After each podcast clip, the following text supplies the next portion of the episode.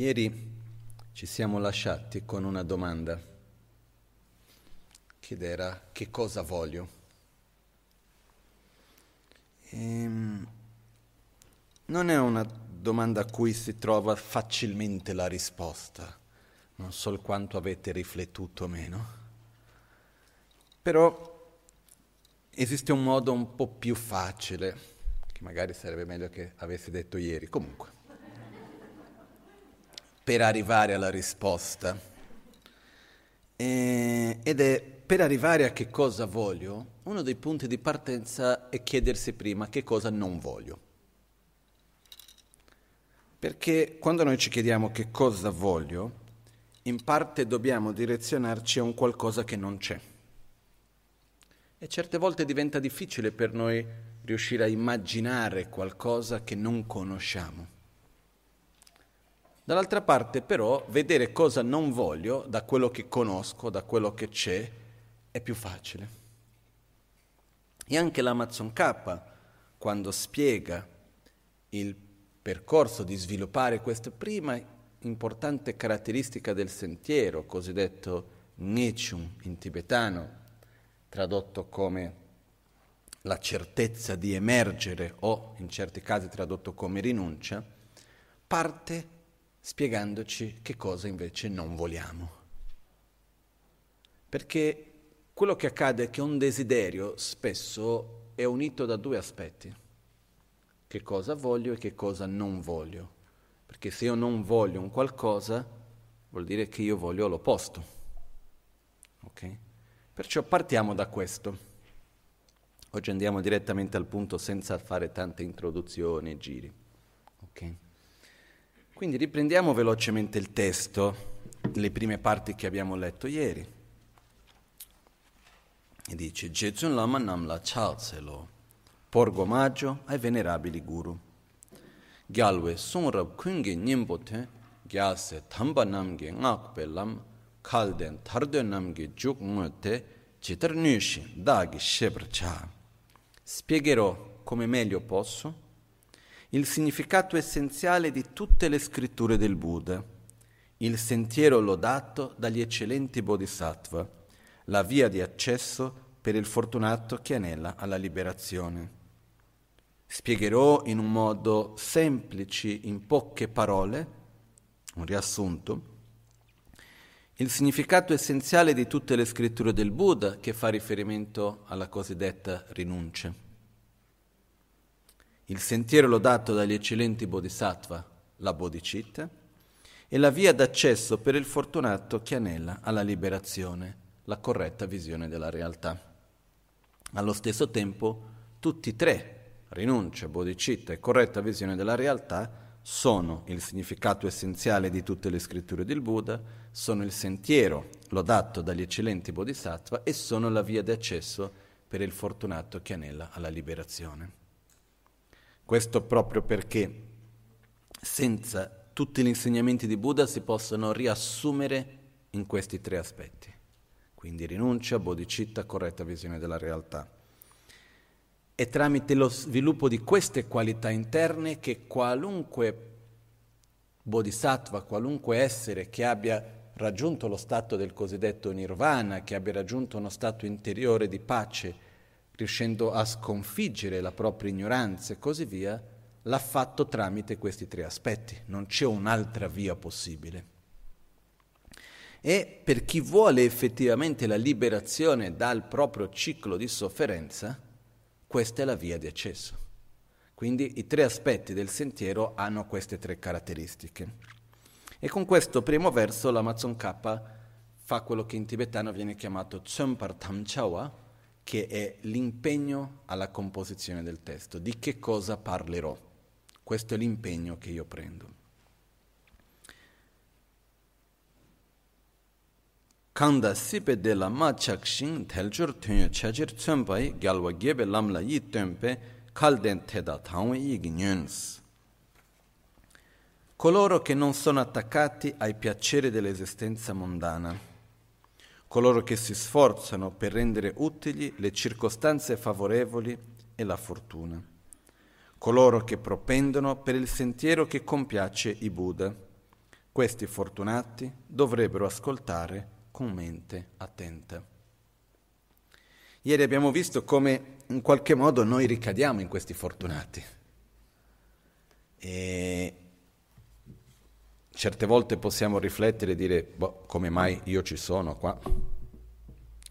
Però fatto sta che abbiamo queste caratteristiche. Come abbiamo detto ieri, questo non fa di noi meglio di altri, ma fa di noi che abbiamo delle condizioni particolari che dobbiamo utilizzarle al meglio. Perciò avere un minimo di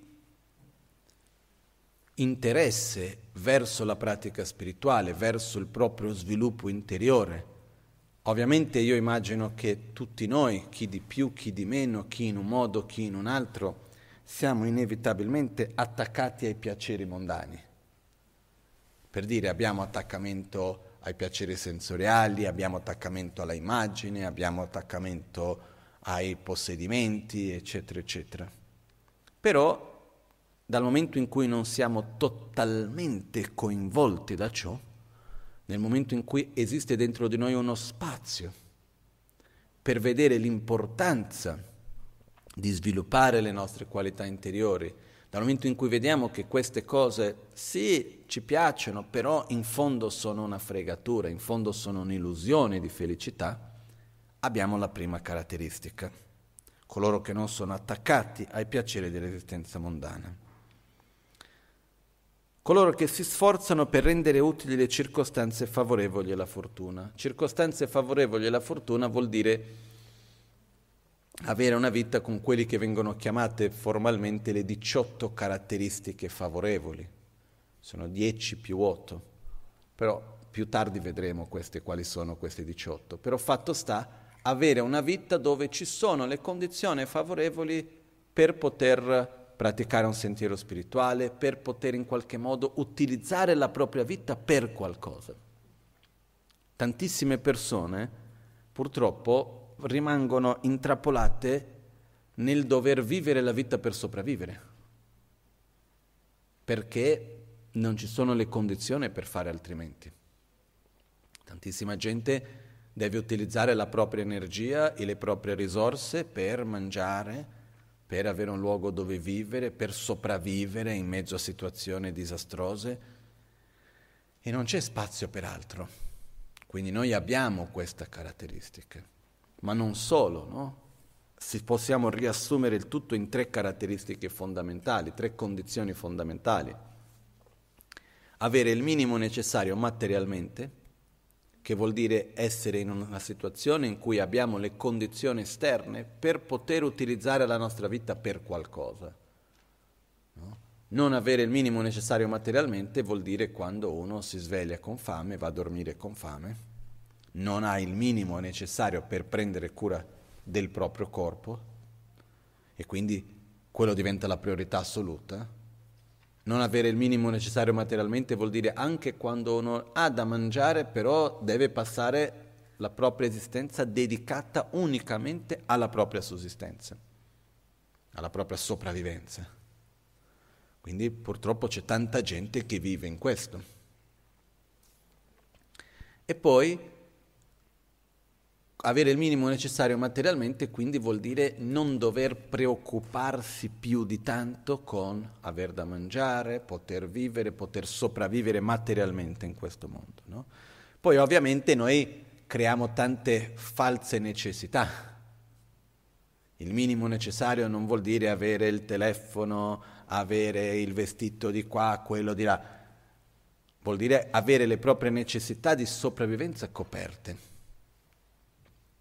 Quando c'è questo, può sembrare strano, però in realtà facciamo già parte di una, tra virgolette, un'elite, perché purtroppo non sono tanti che hanno queste condizioni in questo pianeta.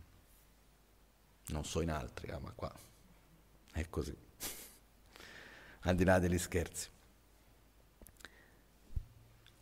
La seconda condizione, è che non basta avere il minimo necessario materialmente, c'è bisogno di trovare qualcuno che ci guidi correttamente da un punto di vista spirituale. Qualcuno si intende dire all'interno o una persona o una tradizione spirituale, essere guidati. E questo non intendo dire nel buddismo, si intende dire qualcuno che ci guidi in un percorso di sviluppo di amore e di saggezza, principalmente. Poi con tutto quello che viene insieme. E la terza condizione è aver voglia di praticare. Perché uno può nascere in un contesto dove non gli manca nulla assolutamente materialmente, può avere intorno a sé delle persone e un contesto che li guidi in un modo eccellente, però se uno non ha voglia, non c'è nulla da fare. Quindi queste sono le tre condizioni necessarie. Quando noi riconosciamo di avere queste tre condizioni e vogliamo rendere utile questa vita, non vogliamo lasciare che la vita si consuma con se stessa e basta, vogliamo fare qualcosa di significativo, abbiamo la seconda condizione. Coloro che si sforzano per rendere utili le circostanze favorevoli e la fortuna. Il terzo punto è coloro che propendono per il sentiero che compiace Buddha. Questo è guardare verso Buddha Shakyamuni stesso, verso i nostri maestri, no? come Lama Ganche Rinpoche, come altri, dall'Amazon K e qualunque esempio di vita che abbiamo, e dire io voglio essere così. Avere un esempio da seguire, avere un punto di riferimento che vogliamo dire io voglio essere così. Se noi abbiamo questo, quindi vogliamo seguire questo sentiero, io guardo no? e dico ok, io voglio essere come mio guru, però ciò devo fare il percorso che lui stesso ha fatto. Perciò io ho una certa propensione, io mi direziono verso quel sentiero. Se abbiamo questo, abbiamo la terza caratteristica, coloro che propendono per il sentiero che compiace Buddha. Se abbiamo queste tre caratteristiche, a questo punto l'Amazon K ci dice ascoltate con la mente attenta. Io voglio darvi l'essenza di tutti gli insegnamenti di Buddha, voglio darvi il sentiero che l'ho dato da tutti gli eccellenti bodhisattva, voglio darvi la porta di accesso, no? la via di accesso per i fortunati che anelano la liberazione. Avete le caratteristiche necessarie e quindi ascoltate con la mente attenta. Siate presenti nel momento presente. Io, come ho detto ieri, sempre quando recito i tre principali aspetti del sentiero, questo testo, mi piace immaginare essere nella presenza di Lamazon K, che a sua volta mi guida, mi dà questi consigli di cuore a cuore. E comincia con il primo. Il primo, la prima parte, fa riferimento a il perché sviluppare la cosiddetta rinuncia. Io dico cosiddetta perché non ho mai trovato una traduzione che per me sia soddisfacente. E quindi rinuncia è una parola molto utilizzata, in certi casi è la certezza di poter emergere o l'emergenza definitiva, che comunque non, non suona così tanto bene, prima o poi troveremo una parola migliore, ok? Comunque il primo verso dice perché sviluppare questo stato e io aggiungerò una parte che è che cos'è la rinuncia. E qua l'Amazon K ci dice, Namda ngechu mebar sitsui dendre tönyer shiwe tap me la, sila kangpa yikyang luce nam kune cincer tokmar ngechon cels. Senza una rinuncia completamente pura, non vi è modo di frenare l'ardente ricerca dei piaceri nell'oceano dell'esistenza. Inoltre, l'attaccamento all'esistenza ciclica imprigiona completamente gli esseri incarnati. Quindi, sin dall'inizio, bisognerebbe cercare di realizzare la rinuncia. Adesso, per andare su questo verso, ci fermiamo sulla prima linea, che dice Kanda sipe de la ma namdang e chumebar sitso yis senza una rinuncia completamente pura non vi è modo di frenare l'ardente ricerca dei piaceri nell'oceano dell'esistenza, che, che il tibetano segue un ordine leggermente diverso. Partiamo dal seguente punto. Per capire cosa vogliamo, perché come ci siamo detti ieri, questa cosiddetta rinuncia è in realtà un desiderio, e che cosa voglio e dove proietto la mia propria felicità, cerchiamo prima di tutto di capire che cosa non vogliamo. E quello che noi Buddha ci dice guarda questo è quello che io non voglio e secondo me neanche voi volete, basta capirlo, viene chiamato, tradotto, viene usato il nome di samsara. Samsara in tibetano si dice korwa, che vuol dire un ciclo. Okay? E viene tradotto anche in certi termini, viene utilizzato l'esistenza ciclica. Cerchiamo di capire un attimino che cos'è il samsara. Il samsara è formato prevalentemente di tre parti, che vengono chiamati veleni mentali, azioni o karma e risultato sofferenza. Il samsara non è un luogo, anche se molto spesso noi, ah io non voglio più stare nel samsara come se fosse un luogo. Io, ah no, uh, questo è un luogo molto samsarico. Uh, sembra ogni tanto io sento dei termini no, che vengono utilizzati. Quando il samsara non è un luogo, ma il samsara è un processo, un ciclo interno di ognuno di noi. Perciò abbiamo i nostri propri veleni mentali, quindi prevalentemente c'è la nostra propria ignoranza, tramite la quale sviluppiamo attrazione, avversione, di conseguenza c'è gelosia, invidia, attaccamento, paura, insoddisfazione, rabbia, odio, rancore, eccetera. Con questi veleni mentali noi non stiamo fermi cosa facciamo? Andiamo ad interagire. Quindi azione, azione di corpo, di parola o di mente, che sia un semplice pensiero, è un'azione. Quando noi compiamo un'azione, quell'azione non finisce lì, ma genera una sua interdipendenza, un suo processo di causa ed effetto. Prima o poi noi sperimentiamo il risultato di quell'azione. Quando sperimentiamo il risultato di un'azione negativa, di solito qual è il nostro modo di reagire dinanzi a quello? Ah, guarda qua che sto sperimentando il risultato di qualche azione che ho fatto nel passato? O andiamo a reagire con attrazione o avversione, rabbia, gelosia, invidia, attaccamento, eccetera? La nostra tendenza dinanzi a una situazione che per noi è sofferente è reagire con avversione. Dinanzi a una situazione che sia piacevole, addirittura la nostra sensazione di attitudine è reagire con attrazione e di conseguenza attaccamento, desiderio, poi dopo c'è la gelosia, eccetera, eccetera. Quindi quello che succede è, dai veleni mentali andiamo ad agire, dall'azione vengono i risultati, dai risultati abbiamo un'altra reazione con veleni mentali con i quali andiamo ad agire.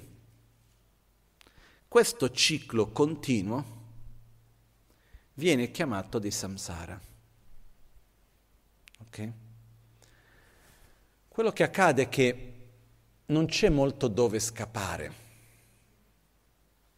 perché possiamo andare da qualunque parte, possiamo cambiare famiglia, possiamo cambiare paese, Possiamo addirittura cambiare corpo, c'è chi è uomo che vuole essere donna, c'è chi è donna che vuole essere uomo, c'è chi non sa che cosa vuole essere. Però fatto sta che uno può cambiare di tutto nella vita. Alla fine dei conti, se non trasforma qualcosa dentro di sé, porta se stesso sempre insieme. Qualcuno ogni tanto dice, ah ma vorrei prendere delle vacanze da me stesso. Io non so come farlo. C'è chi ci prova. Eh? Molto spesso uno prova a prendere le vacanze da se stessi utilizzando sostanze come l'alcol, l'utilizzo di droghe, piuttosto che indursi dei piaceri o altri modi per cercare un po' di scollegarsi da se stessi. Però non funziona. Magari per un breve momento uno non sente più quella tristezza o quella paura o quel rancore o qualcosa e dopo di un po' quello ritorna. Per comprendere bene il samsara, uno dei punti chiavi è proprio il fatto che noi non siamo capaci assolutamente di vivere nulla indipendentemente da noi stessi. No? Come abbiamo detto innumerevoli volte, noi viviamo la realtà tramite il filtro di noi stessi. Se io ho gli occhiali sporchi, inevitabilmente vedrò sporco finché non vado a pulire gli occhiali. Quindi il punto che arriviamo qua è che è inutile voler tante belle cose se poi dopo il filtro è sporco perché noi andremo a inquinare queste cose. Per esempio, quando noi ci avviciniamo a qualcuno, inevitabilmente finiamo a proiettare sull'altra persona i nostri propri veleni mentali. Una persona, per esempio, che ha un forte senso di solitudine, non importa con chi si trovi, prima o poi, finché quella solitudine non viene affrontata e superata, eccetera, con chiunque si trovi si va a sentire, prima o poi, sola. Una persona che ha un forte senso di abbandono, finché non riesce a superare quello, che è possibile ovviamente, non importa dove si trova, alla fine troverà il modo per dire ah tu mi hai abbandonato. E qua c'è anche un altro discorso particolare di questo, che, uh, com'è che si chiamava? se mi ricordo bene viene chiamato come cognizione selettiva, che anche dal punto di vista della psicologia viene spiegato, che noi abbiamo la tendenza di vedere la realtà e percepire la realtà a secondo di quello che noi vogliamo, in un modo selettivo. E quello che succede è che noi continuamente cerchiamo di creare dei, delle realtà, cerchiamo di creare delle narrative per giustificare le nostre proprie emozioni e sentimenti. Quindi invece di dire, ah, io ho qualcosa, un profondo dolore dentro di me e quindi io non riesco a riconoscere come gli altri mi prendono cura di me e mi sento abbandonato, un forte senso di abbandono, io vedo che non importa dove vada, alla fine tutti mi abbandonano. Io vado a cercare una narrativa, una giustificativa intorno a me per giustificare quella mia emozione. Quindi nella nostra tendenza noi non riusciamo a riconoscere nel nostro modo spontaneo di essere che quello che va abbandonato è un ciclo interiore di veleni mentali, azioni e risultati ma noi continuamente proiettiamo che la ragione della nostra sofferenza è il mondo che ci circonda. E non solo, noi vediamo che le nostre stati emozionali, anche quando noi riconosciamo, ah sì, ho questo senso di abbandono che mi fa male, piuttosto quella tristezza o quello che sia, anche quando noi riconosciamo, spesso noi vediamo che quel nostro stato emotivo è causato dal mondo che ci circonda. È vero che ho questo, ma guarda, se quello lì non facessi così, se quell'altro non facesse così, io starei meglio. Però esiste una cosa anche abbastanza strana in parte, che noi in qualche modo andiamo addirittura a creare situazioni, a cercare situazioni che vanno in qualche modo a giustificare, a sostenere i nostri stati interiori squilibrati perché noi cerchiamo continuamente una sorta di coerenza. Vogliamo che il mondo intorno a noi giustifichi i nostri sentimenti interni. Quindi non è che noi vediamo la realtà intorno a noi solamente tramite la nostra educazione, la nostra visione di mondo, anche tramite i nostri sentimenti, le nostre emozioni e così via. Okay? È chiaro questo? Perciò quello che questo vuol dire è che non importa dove io vada a vivere, non importa quanta, quanto sia bella la situazione che io riesca a creare intorno a me. In fondo, se io non riesco a superare e a trovare uno stato interiore mio di pace, superando i miei propri conflitti, eccetera, io continuerò a proiettare quello ovunque sarò, con chiunque sarò. No? Basta pensare a Devadatta. Devadatta era il cugino di Buddha Shakyamuni. Devadatta aveva un'enorme invidia in relazione a Buddha.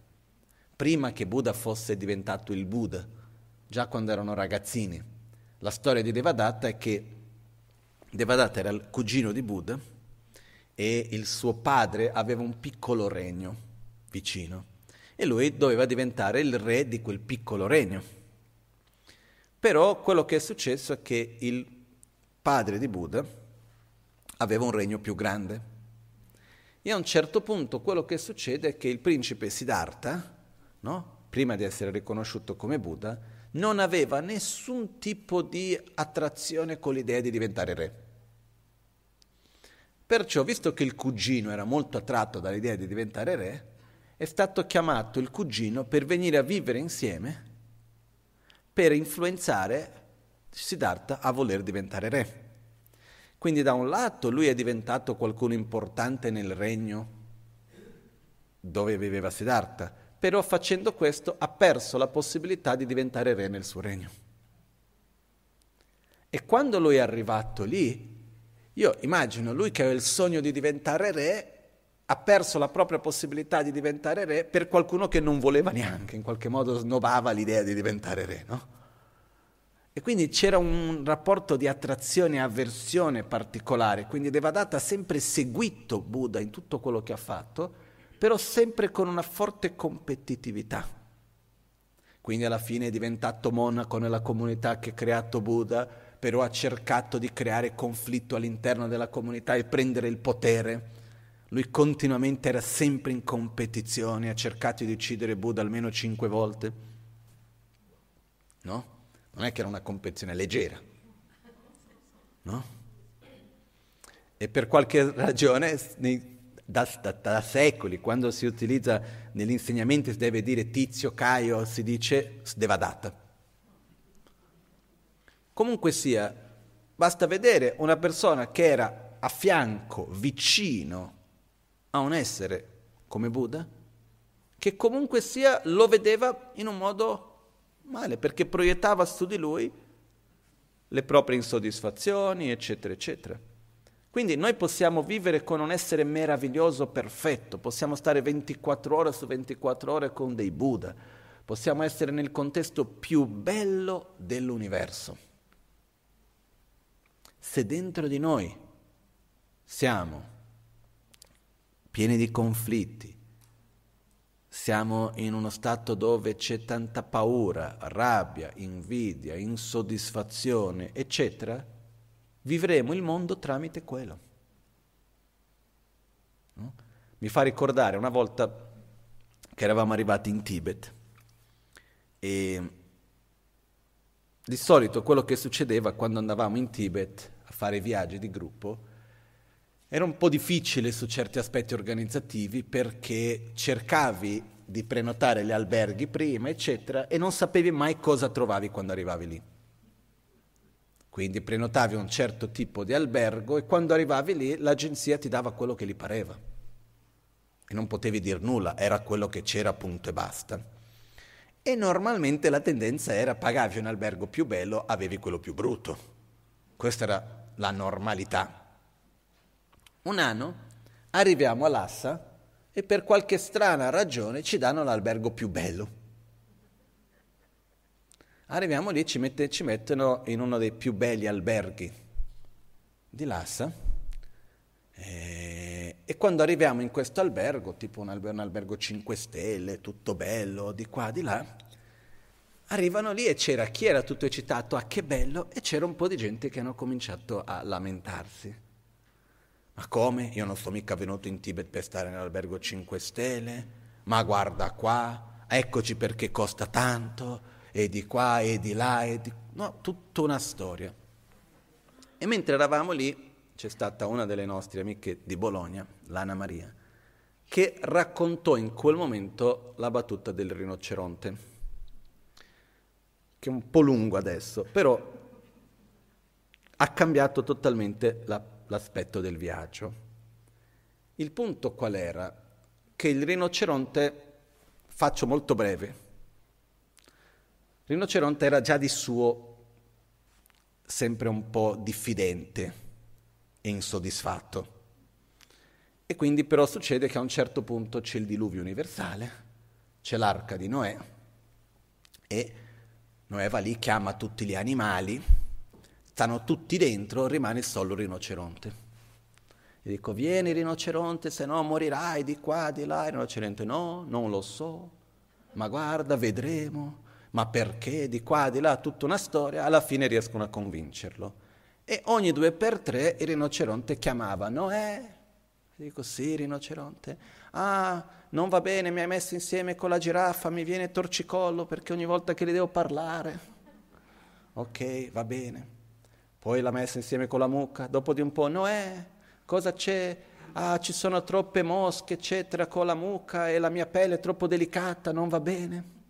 Ok, va bene, c'era sempre qualcosa.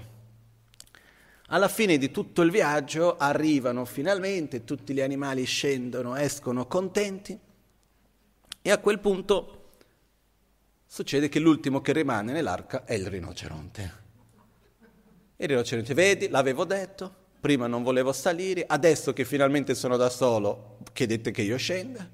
Io da qua non voglio scendere, di qua e di là, no, devi venire fuori, di qua e con, cercano di convincerlo. A un certo punto viene una mosca, si ferma sul sedere del rinoceronte e il rinoceronte, vedi, avevo detto, avete già cominciato a spingere, no? E quello che succede è che poi in quel viaggio si era detto vediamo chi vincerà il premio del rinoceronte d'oro, no? E nessuno più si è lamentato. Però il punto qual è? Quando c'è una certa insoddisfazione, non importa cosa succeda, uno trova la ragione per lamentarsi. Non importa che sia una cosa bella o perché, perché è bello o perché è brutto o perché è brutto o perché è troppo bello uno trova la ragione per lamentarsi in quello.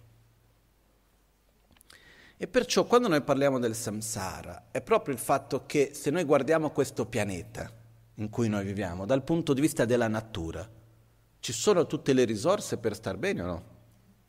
Questo pianeta, così come potrebbe essere un paradiso o no? Che cosa rende questo pianeta che non sia un paradiso? le condizioni in cui noi viviamo o la ignoranza, l'egoismo, la rabbia, il rancore, l'insoddisfazione, l'attaccamento, eccetera, e le azioni compiute da questi. È quello. Perché anche dinanzi alle calamità dovute alle cose dell'ambiente, che può essere un terremoto, può essere una pandemia come stiamo vivendo adesso, eccetera, eccetera. In realtà noi avremmo una capacità maggiore di affrontare le cose se non venissimo presi dal nostro egoismo piuttosto che. No? Anche in questo momento in cui noi stiamo vivendo, siamo molto molto limitati dal fatto che ognuno voglia prendere il proprio profitto, che ognuno vuole guadagnare sulla situazione in cui si trova, dove il io, il mio è prioritario dinanzi al benessere comune di tutti. Perciò, alla fine dei conti, vediamo che la vera causa della sofferenza non sono le situazioni in cui noi ci troviamo, ma sì lo stato interiore tramite il quale noi viviamo le situazioni quello che genera i conflitti nel mondo non è la mancanza di risorse, ma è la mancanza di saggezza, di amore. Ma basta vedere nella nostra relazione con le persone che ci circondano. Che cos'è che genera i conflitti?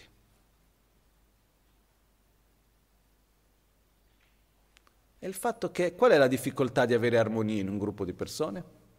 Un gruppo inteso anche due? No? È perché quando abbiamo una o più persone, avere armonia fra più persone vuol dire avere armonia fra i veleni mentali di ognuno.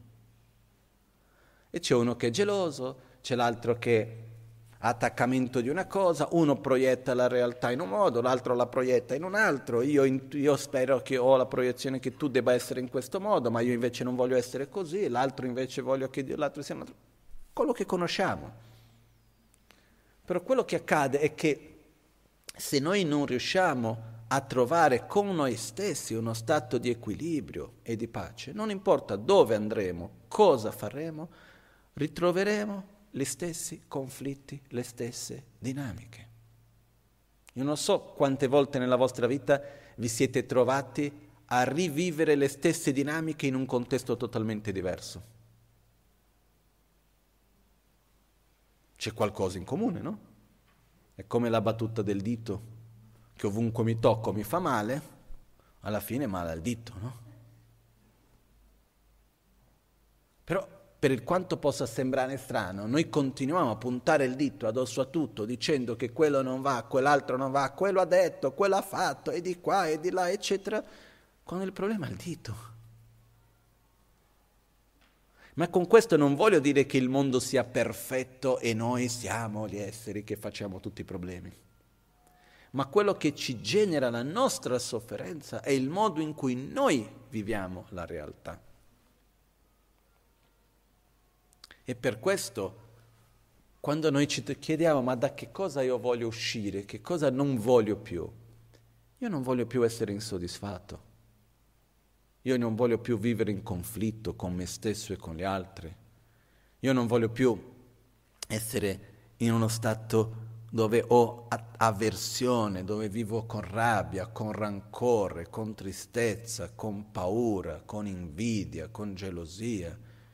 Io veramente voglio essere in armonia con me stesso e con gli altri. Voglio stare in pace.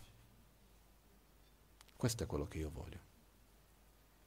Perciò quando noi parliamo del samsara, samsara è questo ciclo interno nostro, tramite il quale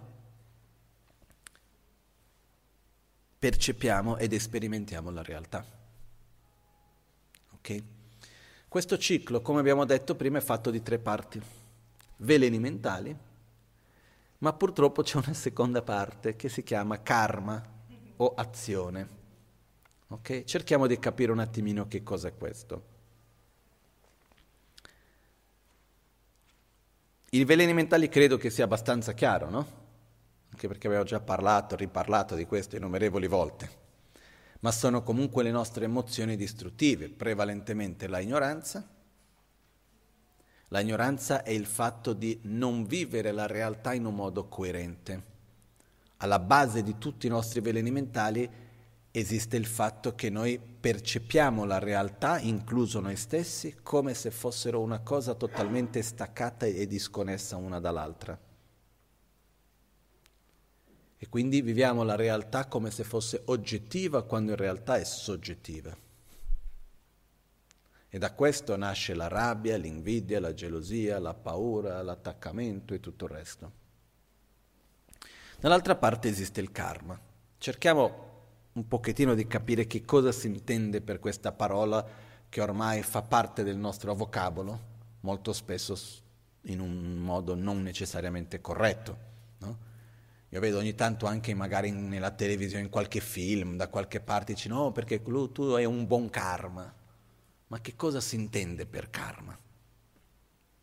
Letteralmente karma vuol dire azione. Ok?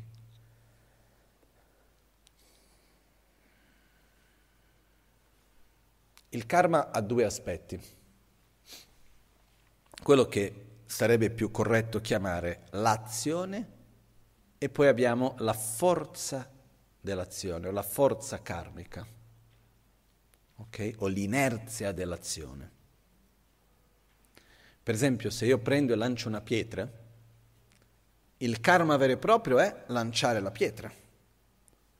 Per una volta che ho lasciato aperto la mano e la pietra ha cominciato a volare, l'azione in sé è finita, però esiste ancora una forza che continua a spingere la pietra a volare, che a un certo punto entra in contatto con un oggetto, con un qualcosa, e boom, e crea il risultato. Perciò ogni azione che noi andiamo a compiere non finisce in se stessa, ma genera una sorta di inerzia, che viene chiamato in tibetano legnuba o la forza karmica. No? uno dei migliori termini è questa inerzia dell'azione, questa energia generata tramite l'azione, che va a sua volta a interagire con altre situazioni. Perciò, quando noi compiamo un'azione, e per azione intendiamo interagire fisicamente, quindi le decisioni che noi prendiamo, le azioni fisiche che noi facciamo, eccetera, le parole che noi diciamo, la comunicazione, e oggi come oggi diventa molto importante non solo la parola detta verbalmente, ma anche scritta, anche quello rientra in parola. E poi abbiamo le azioni mentali, pensieri, emozioni, eccetera. Okay? Quando noi compiamo un'azione, generiamo una forza, interagiamo con il mondo e poi generiamo questa inerzia. Quello rimane lì, aspettando che ci sia una condizione per dare il risultato. No? Riprendiamo la metafora di prima, lancio una pietra. Quello che accade è che quando lanciamo una pietra qua da noi, il fatto sta che dal momento in cui lancio la pietra è già in contatto con l'atmosfera, quindi che gradualmente va fermando la forza di quella pietra. Ma se io lanciassi la pietra in un luogo fuori dall'atmosfera terrestre, nello spazio, dove non ci sia qualcosa che vada a generare un attrito, cosa succederebbe con la pietra? Continuerebbe all'infinito finché trovassi qualcosa su cui battere. Giusto? Quindi la metafora del karma è più simile a lanciare una pietra nello spazio. Okay. Perciò quello che succede è che prendiamo, lanciamo la pietra. La pietra va, continua, continua, continua, continua, finché a un certo punto sbatte su qualcosa. Similmente, quello che succede è che quando noi compiamo un'azione stiamo generando un'inerzia, stiamo generando una forza che portiamo con noi. A un certo dovuto momento della nostra vita, che possa essere immediato, può essere dopo tantissimo tempo, andiamo a vivere una particolare situazione dove sia creata o per una condizione interna, quindi le nostre proprie scelte, pensieri, azioni, o per una condizione esterna, l'interazione con gli altri, che quella forza, quella, diciamo, quella pietra che abbiamo lanciato sbatte e genera il suo risultato. Qua c'è un concetto molto importante che è la differenza fra cause, condizioni e risultati. La causa è sempre qualcosa che fa riferimento al passato. Quindi quando noi diciamo qual è la causa, è qualcosa che inevitabilmente sia avvenuta prima del risultato.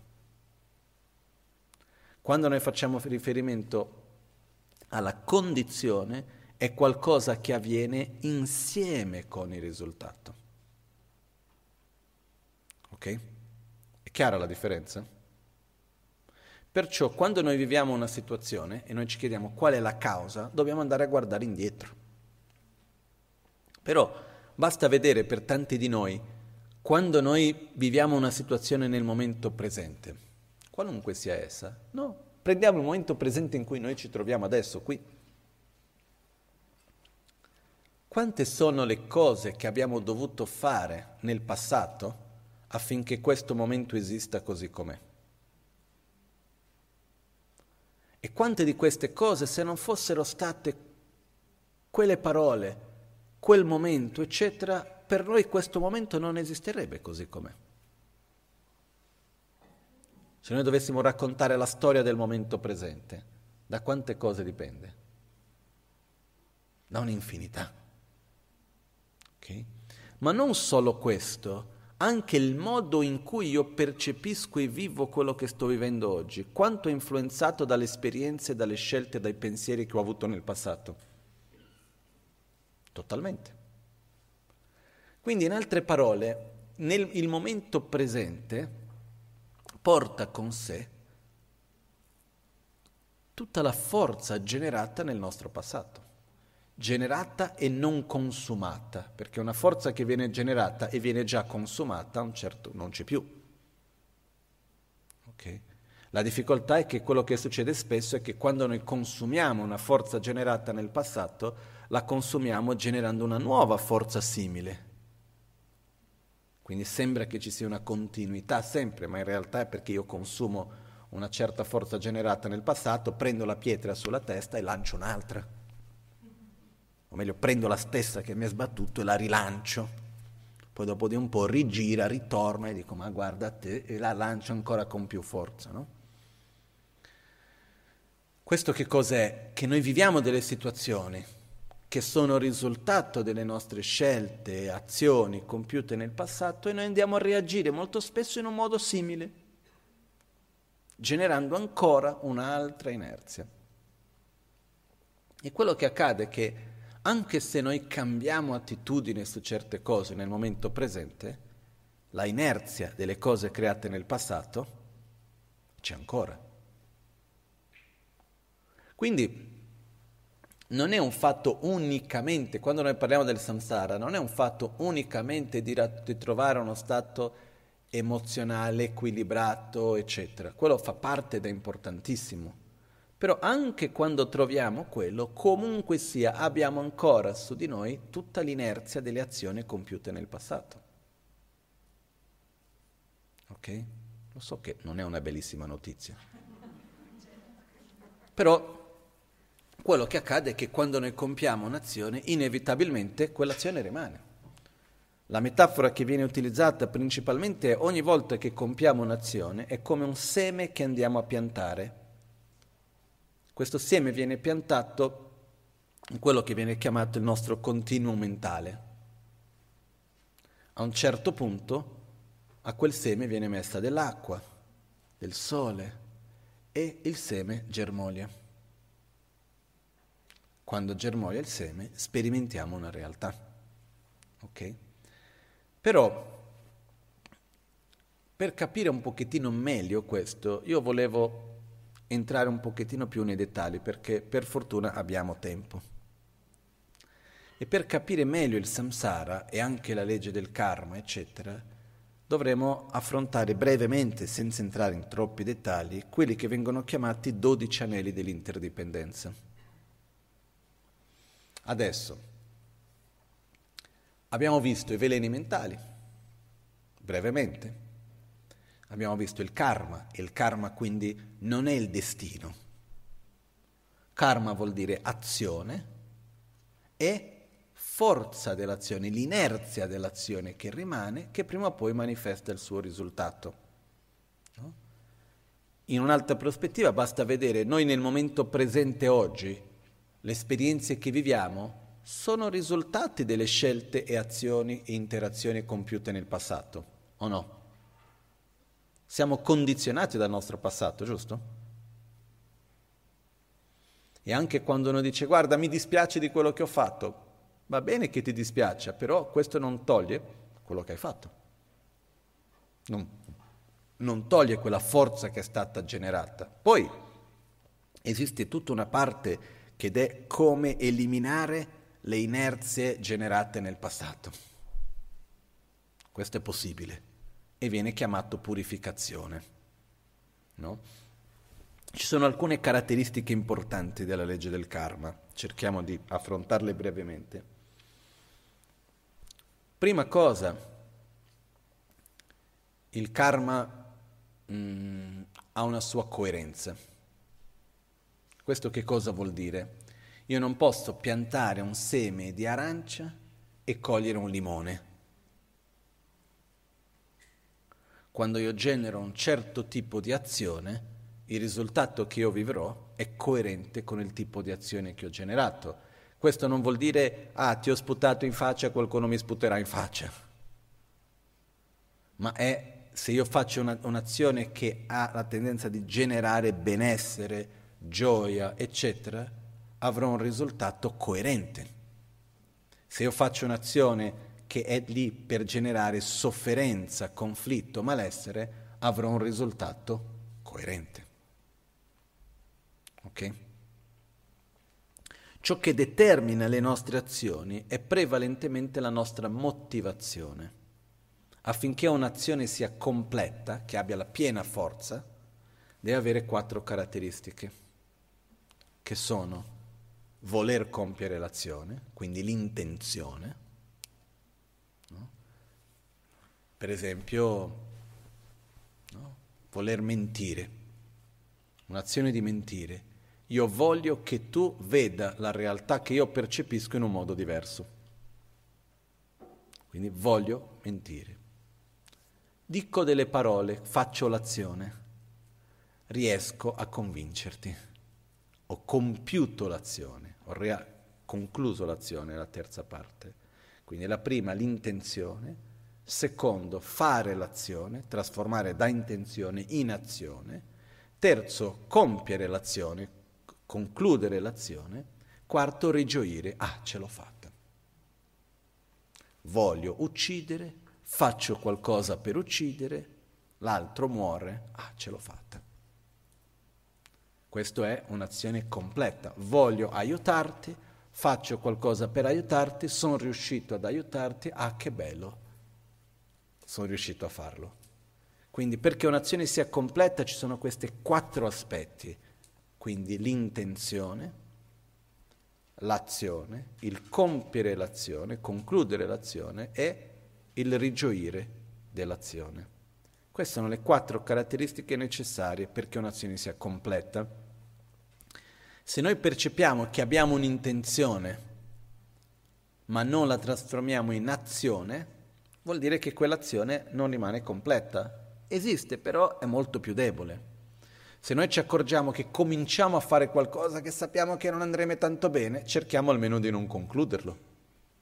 E quando ci siamo accorti che ormai l'abbiamo fatto, almeno non rigioire. No? E quando invece cerchiamo di fare qualcosa di bello, cerchiamo di arrivare fino all'ultimo punto. Ah, ti voglio aiutare, faccio qualcosa per darti una mano, riesco ad aiutare, tu non mi ringrazi, ma perché l'ho fatto? Invece no, devo cercare di mantenere quello fino alla fine e anche se tu non mi ringrazi io rigioisco di averlo fatto. Perciò questo è uno degli aspetti importanti. Il karma è coerente, perché un'azione sia completa ci devono essere queste quattro caratteristiche. Okay? Per esempio può succedere che una persona compia un'azione senza aver avuto l'intenzione. È l'esempio che abbiamo fatto diverse volte, che se io sono no, al quinto piano, decimo piano, quel che sia, sto insegnando a dei bambini a fare la torta al cioccolato. A un certo punto mi rendo conto che il fornello elettrico che sto utilizzando comincia a bruciare ed esce una sorta di fumo tossico non ci sono tanti posti per i bambini, non riesco a aprire la porta a far uscire i bambini, non voglio far male ai bambini che sono lì con me, anche se mi brucio le mani, quello che faccio, prendo il fornello e lo butto dalla finestra. La mia intenzione è salvare i bambini. Ho voluto salvare i bambini, ho fatto l'azione, ho salvato i bambini, ah, meno male li ho salvati. Quindi un'azione completa, positiva, fatta con un'intenzione di non voler far soffrire i bambini quindi va bene. Solo che allo stesso tempo il forno è caduto sulla testa di qualcuno. Io uccido una persona. Avevo l'intenzione di uccidere? Ho fatto l'azione per uccidere? No. Ho ucciso? Sì. Rigioisco? No. Però ho ucciso. Quindi nulla mi toglie la responsabilità di quell'azione e nulla mi toglie il fatto che io ho compiuto quell'azione, però è molto molto più debole che se io avessi premeditato, voglio uccidere quella persona, creo il contesto di fare la cosa con i bambini, trovo il momento, calcolo quando sta passando, gli lancio la cosa, ah ce l'ho fatta. È totalmente diverso. Perciò, quando noi compiamo un'azione, se c'è l'intenzione, fai in modo che quell'inerzia, quella forza sia molto maggiore, ma quando noi compiamo un'azione anche senza aver avuto l'intenzione, anche se non abbiamo fatto appositamente, comunque sia si crea una inerzia, perché esiste un'interazione. Ok? Chiaro questo? Perciò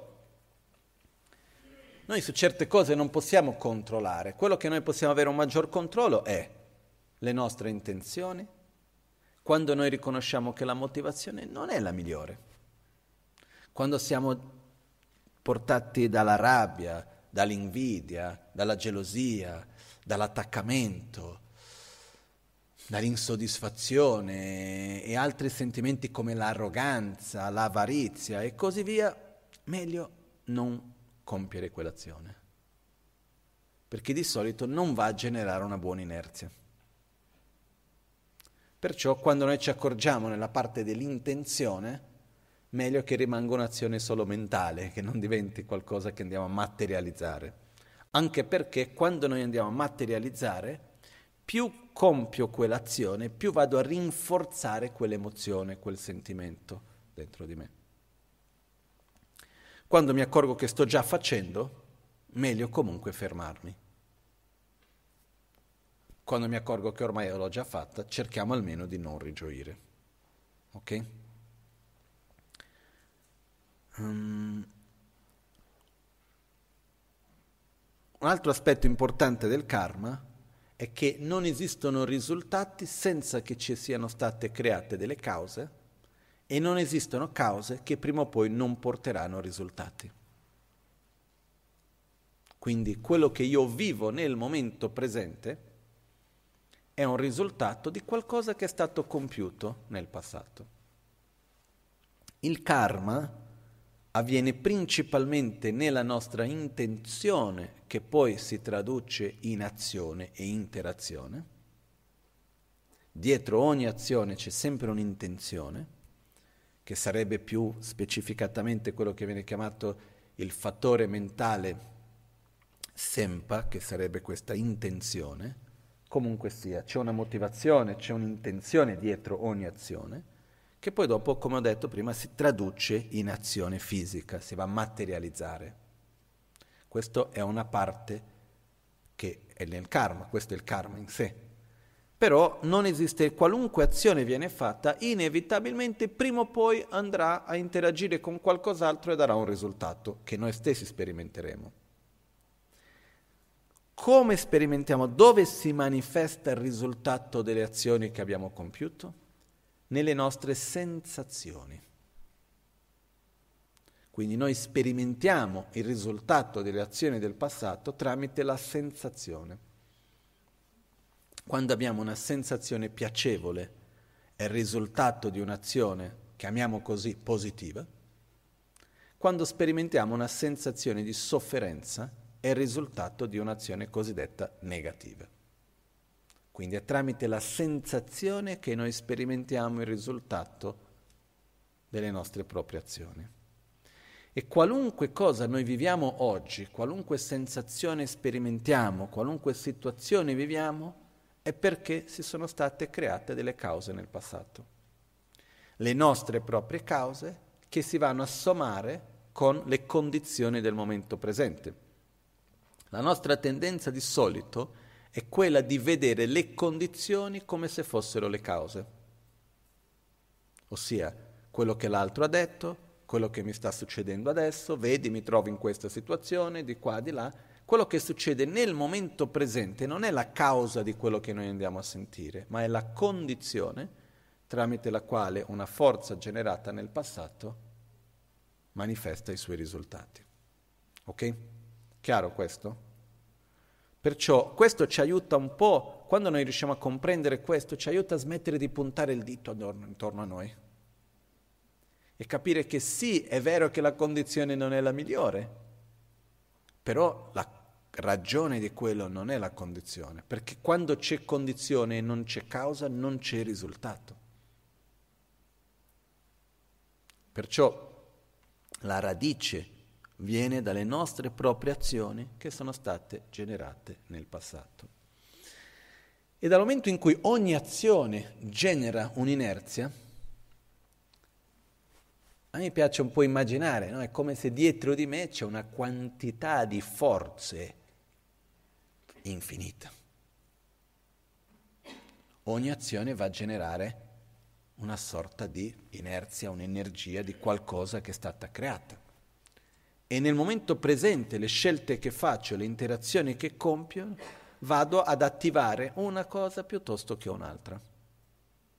E noi abbiamo mille, milioni di possibilità diverse, di azioni che abbiamo compiuto nel nostro passato. Perciò il karma è coerente. Non esistono risultati senza che siano state create le cause. Non esistono cause senza che siano state create, senza che non esistono cause che non abbiano i suoi risultati. Quindi, ah, ma questa è una cosa piccola.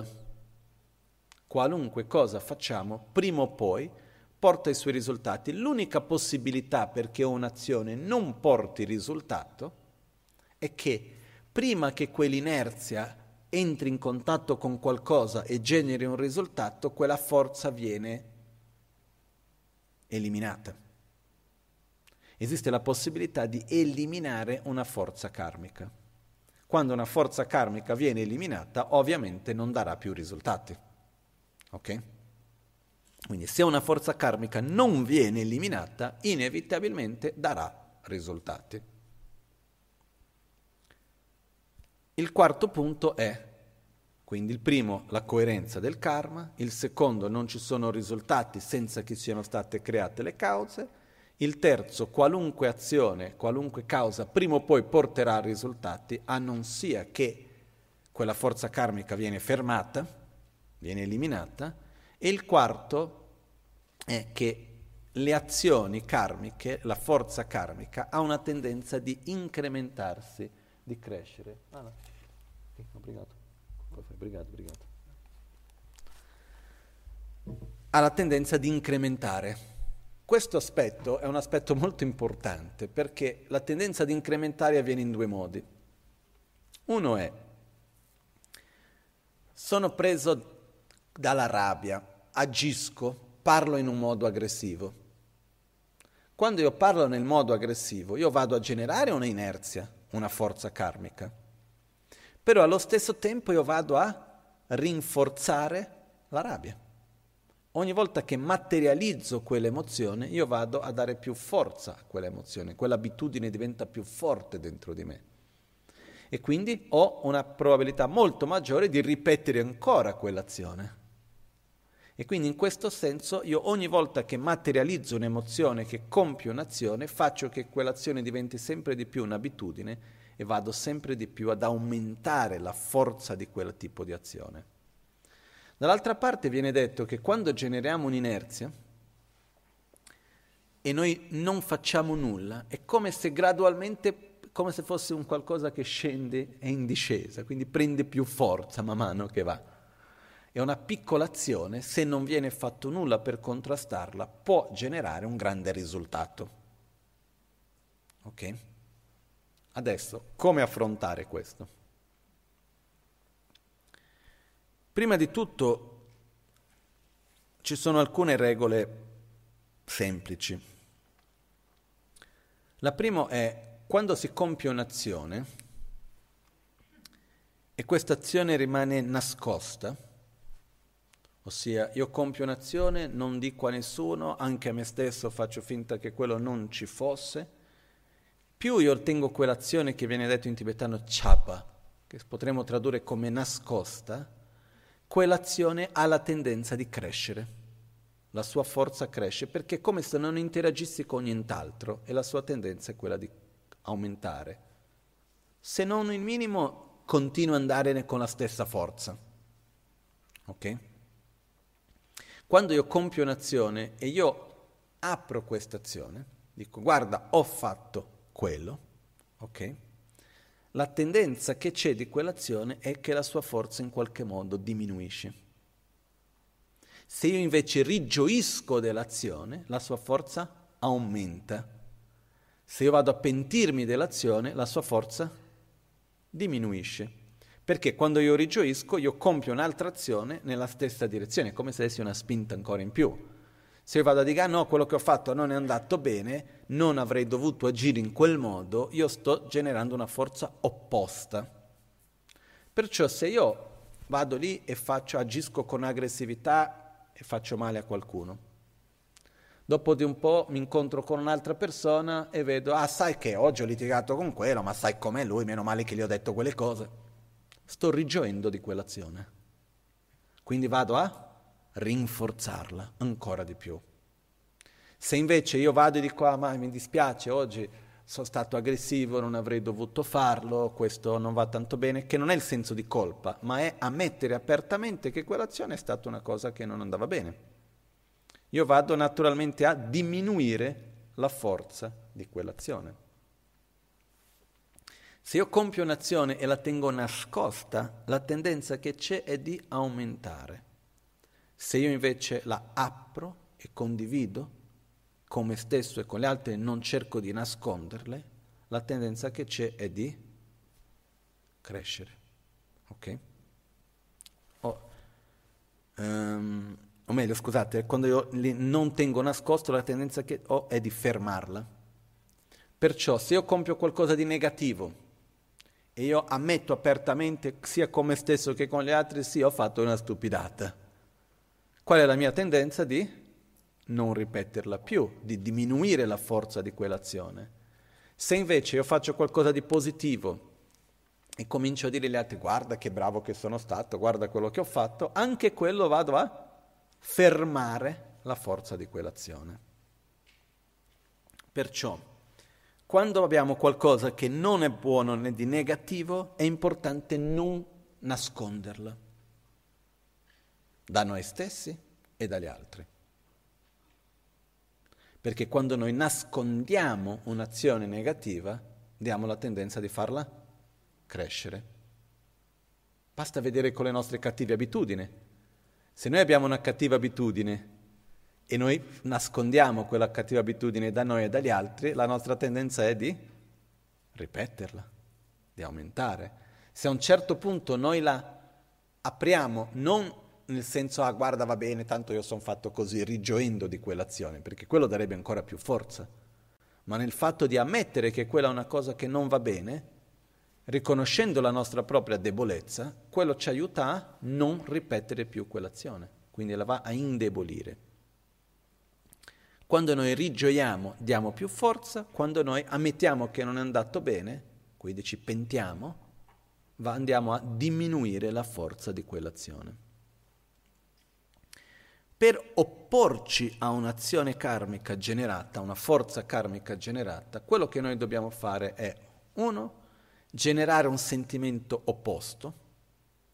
Quindi se io ho agito con odio, con rabbia, devo generare un sentimento di amore, gratitudine, rispetto. Se io, dopo aver compiuto l'azione, il secondo aspetto, io devo riconoscere che quell'azione non è andata bene, che viene chiamato ammettere apertamente l'errore, che è diverso del sentirsi in colpa perché qua richiede di accogliere se stessi con la propria ignoranza. Perché ho fatto quella stupidata? Perché sono ignorante, sono nel mio percorso.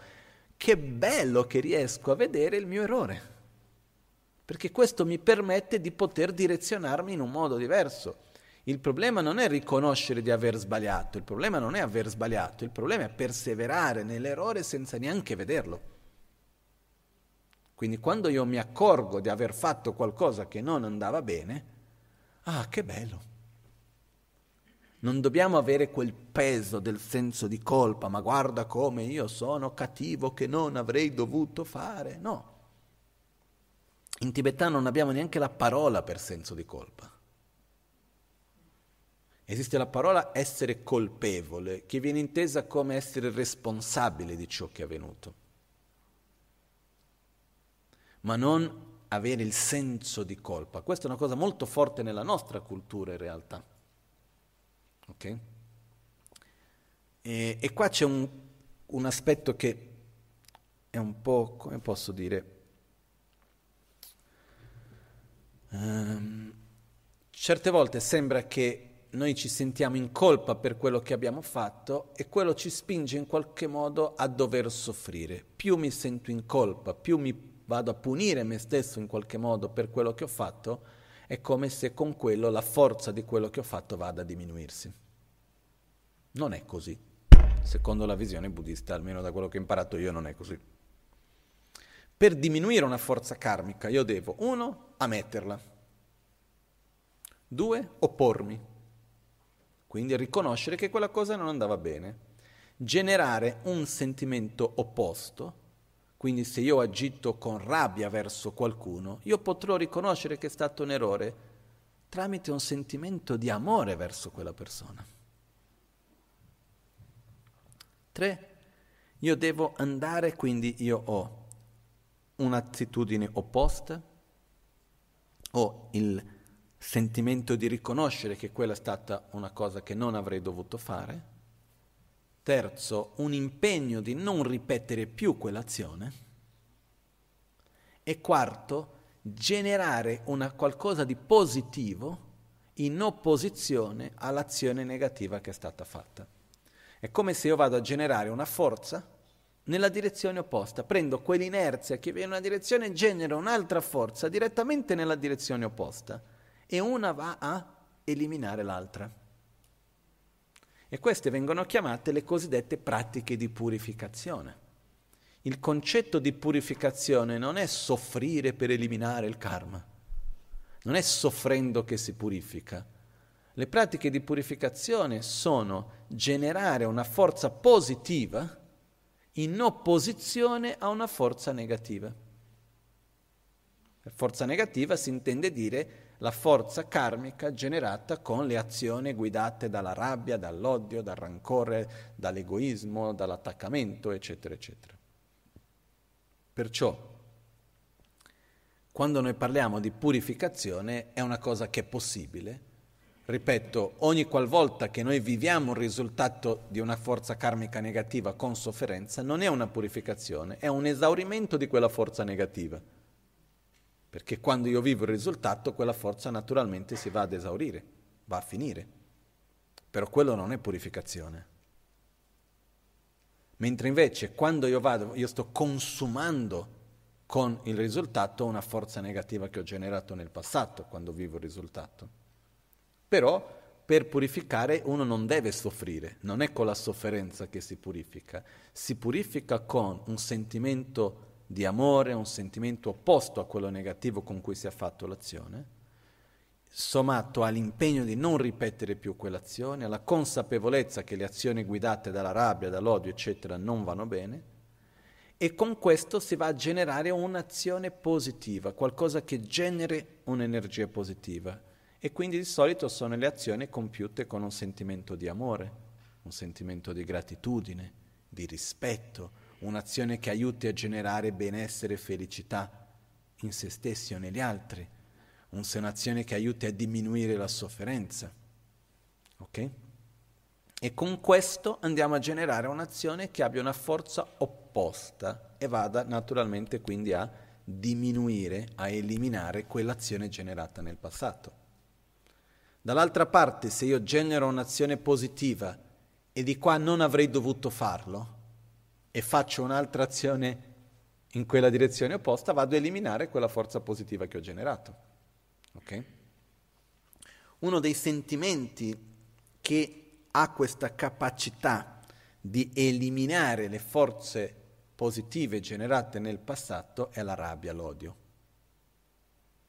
Qua c'è uno degli insegnamenti di Nagarjuna, dove descrive l'odio verso le azioni fatte con odio, con rabbia, verso gli altri, quanto è la, la capacità di eliminare le, l'inerzia delle forze positive generate nel passato. E non entro nei dettagli perché è un po' devastante. Fatto sta che, per esempio, in un'amicizia, uno magari ci vuole tanto tempo per coltivare fiducia, amore reciproco, eccetera. Con la rabbia, quanto ci vuole per distruggere? Lo stesso tempo o meno? Però molto, molto, molto, molto, molto meno. E una volta che si è distrutto, che ormai si è detto quello che si è detto, si è fatto quello che si è fatto con la rabbia, per ricreare quella fiducia, quanto tempo ci vuole? Molto tempo ancora. E quindi la rabbia, la violenza, l'aggressività, eccetera, viene detto che è una delle forze che ha questa capacità enorme di distruggere quello che si è generato di positivo nel passato. Perciò dobbiamo stare attenti. Ok? Um, perciò il karma abbiamo la coerenza delle azioni, abbiamo il fatto che non ci siano risultati senza che ci siano state delle cause, la differenza che c'è fra cause e condizioni. Ok? Uh, prima ho spiegato, però magari non ho detto con molta chiarezza, di- le condizioni sono di due tipi, esistono le condizioni interne e le condizioni esterne. Le condizioni interne sono anche qua di due tipi, quelle mentali e quelle fisiche. Quindi le condizioni interne sono i nostri pensieri ed emozioni nel momento presente, sommate anche al nostro corpo e le nostre azioni nel momento presente. Quindi quello che fa parte di noi, dal corpo in dentro, sono le condizioni interne. Le condizioni esterne è tutto il mondo che ci circonda con il quale andiamo ad interagire, quindi le azioni delle altre persone, l'ambiente che ci circonda, tutto quello che è intorno a noi con il quale andiamo ad interagire fa parte delle condizioni esterne. Okay? Condizioni, qualunque condizione inevitabilmente è anche una causa. Ogni pensiero che noi abbiamo ogni emozione che noi sentiamo, ogni scelta che noi facciamo, ogni interazione che noi facciamo, è allo stesso tempo una causa per qualcosa che andremo a vivere nel futuro, è un'inerzia che si va a creare, e allo stesso tempo è una condizione che va a interagire con una causa creata nel passato. Non so se è chiaro questo. Um, in questo momento presente, quello che stiamo facendo. Noi siamo qui perché ognuno di noi ha creato le proprie cause nel passato che ci permette di essere qui. Quello che noi stiamo facendo nel momento presente è una condizione che permette a quelle cause del passato di manifestarsi. Però allo stesso tempo quello che stiamo facendo sta creando un'inerzia per qualcosa che andremo a vivere nel futuro. Okay? Certe volte può succedere che un'azione positiva nel presente, per la complessità dell'interdipendenza, diventa una condizione per manifestare un risultato di una causa negativa creata nel passato. A me mi viene in mente, ho riflettuto su questo una volta che stavo prendendo il treno da Milano per venire qui io avevo questa abitudine di sempre arrivare a prendere il treno all'ultimo secondo, io partivo da via Marco Polo calcolando i minuti che ci volevano per andare a piedi arrivavo all'ultimo secondo, mi divertivo facendo così, comunque sia. Una volta sono arrivato che il treno stava per partire, c'era una signora che aveva piena di valigie e faceva fatica a portare su, il treno stava per partire, quindi io sono andato lì, ho preso due valigie le ho portato sul treno per aiutarla Errore mio, non ho detto nulla prima, non ho chiesto scuse, eccetera. Questa ha preso paura, mi ha detto di tutto e di più. No? Io ho chiesto scusa, eccetera. E lì ho riflettuto, guarda, ho voluto aiutare, ho fatto qualcosa per dare una mano, però la sensazione che ho vissuto subito dopo, in quel momento lì, non è stata piacevole. Quindi ho fatto un'azione che io ritengo che sia stata positiva, perché effettivamente lei ha bisogno di aiuto, eccetera, ho fatto il meglio che potevo, la mia intenzione era positiva, però è stata una condizione che ha, negativa, che ha fatto interagire con qualcosa di negativo del passato. Ok? Possiamo fare mille esempi di questo. E quello che accade è che nello stesso tempo, ogni qualvolta c'è una condizione, nello stesso momento c'è anche un risultato. Ok? In altre parole, la causa corrisponde al passato, la condizione corrisponde al presente, ossia è quello che sta avvenendo nel presente per poter vivere il risultato del passato, e la causa che si va a creare ancora corrisponde al futuro, a quello che si va a generare per il futuro. In altre parole, il momento presente è sia un risultato del passato, che è una causa per il futuro, che è una condizione per il presente. Ok? Quindi questo è un po' quello che noi parliamo di cause, condizioni, eccetera. Perciò abbiamo una certa immagine del karma. La nostra grande difficoltà è che quando si manifesta un risultato di un'azione creata del passato, noi abbiamo la tendenza di reagire con le stesse dinamiche, creando nuove cause della stessa tipologia. Chiaro questo? Quindi quando noi parliamo di samsara, c'è una parte che sono le nostre cosiddette emozioni negative, veleni mentali, e c'è una parte, un'altra componente che è la forza karmica, le azioni che abbiamo compiuto e che continuiamo a compiere, che prima o poi manifestano i risultati, che andiamo a reagire con le stesse dinamiche. E questo ciclo viene chiamato di samsara. Okay?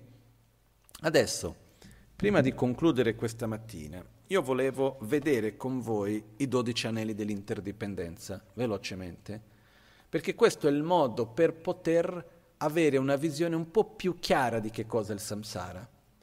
Questi tre punti di cui abbiamo parlato, quindi veleni mentali, karma e risultato, quando si andiamo, ci avviciniamo diventano dodici. Ok? Io ho fatto stampare questa mattina questo prospettino che avevo fatto qualche anno fa dei dodici anelli, perché i dodici anelli in realtà sono abbastanza semplici, però per qualche strana ragione sono difficili da capire. Quindi io ho qua questo prospetto per cercare di darci una mano. Paolo, puoi distribuire questo per piacere? C'è qua perché ce l'ho già qui. Ok. E volevo approfittare per citare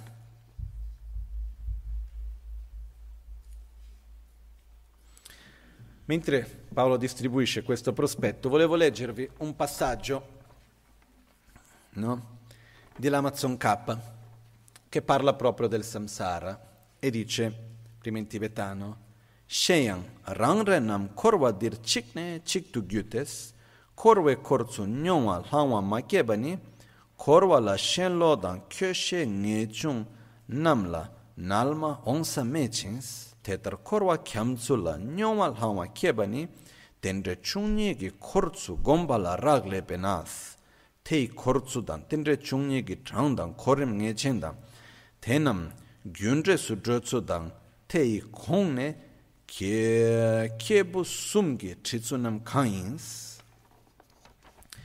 questo è un testo di l'Amazon K che viene chiamato il testo dove l'Amazon K pone delle domande è uno scritto verso la fine della vita e a un certo punto l'Amazon K scrive questo testo meraviglioso dove dice indipendentemente dalla tradizione che tu segui, io vi pongo alcune domande. Se tu sai rispondere bene a queste domande sei degno del mio rispetto e di tutto, sei bene nel sentiero.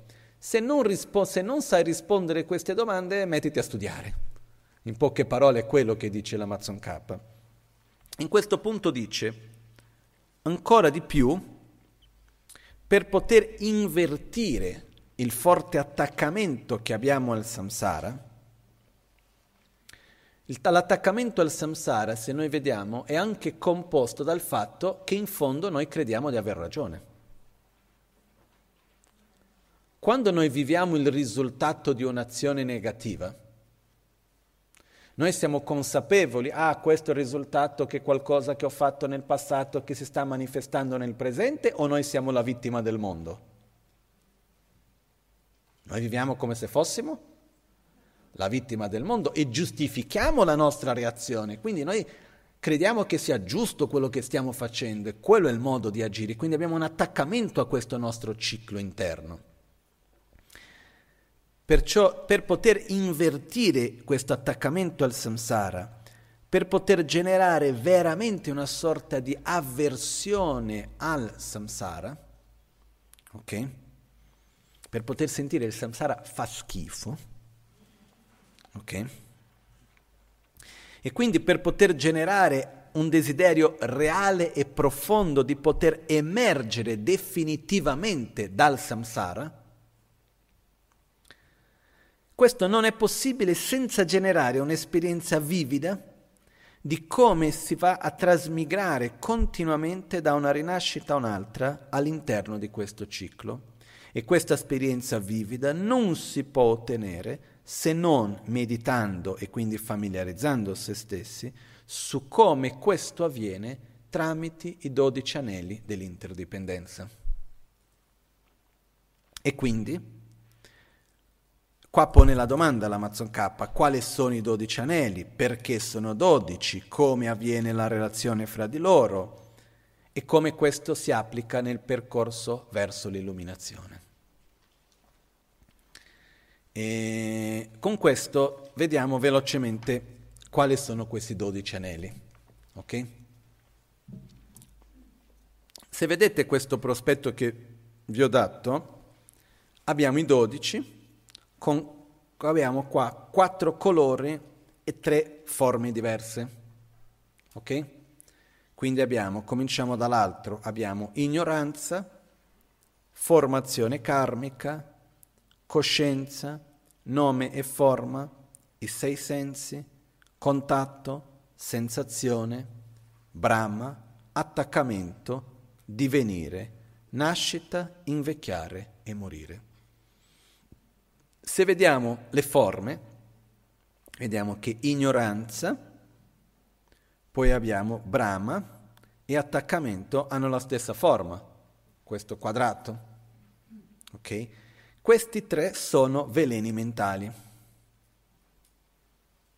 Poi abbiamo formazione karmica e divenire, che sono nella forma, cosa sarebbe questo? Un rombo? Ok? Questo rombo sono i due che sono invece azione, sono karma. E gli altri che sono i cerchi sono risultati. Ok? Detto sofferenza. Perciò cerchiamo di capire velocemente come avviene questo. Con la nostra ignoranza, per ignoranza cosa si intende dire prevalentemente? Ci sono due tipi di ignoranza qui.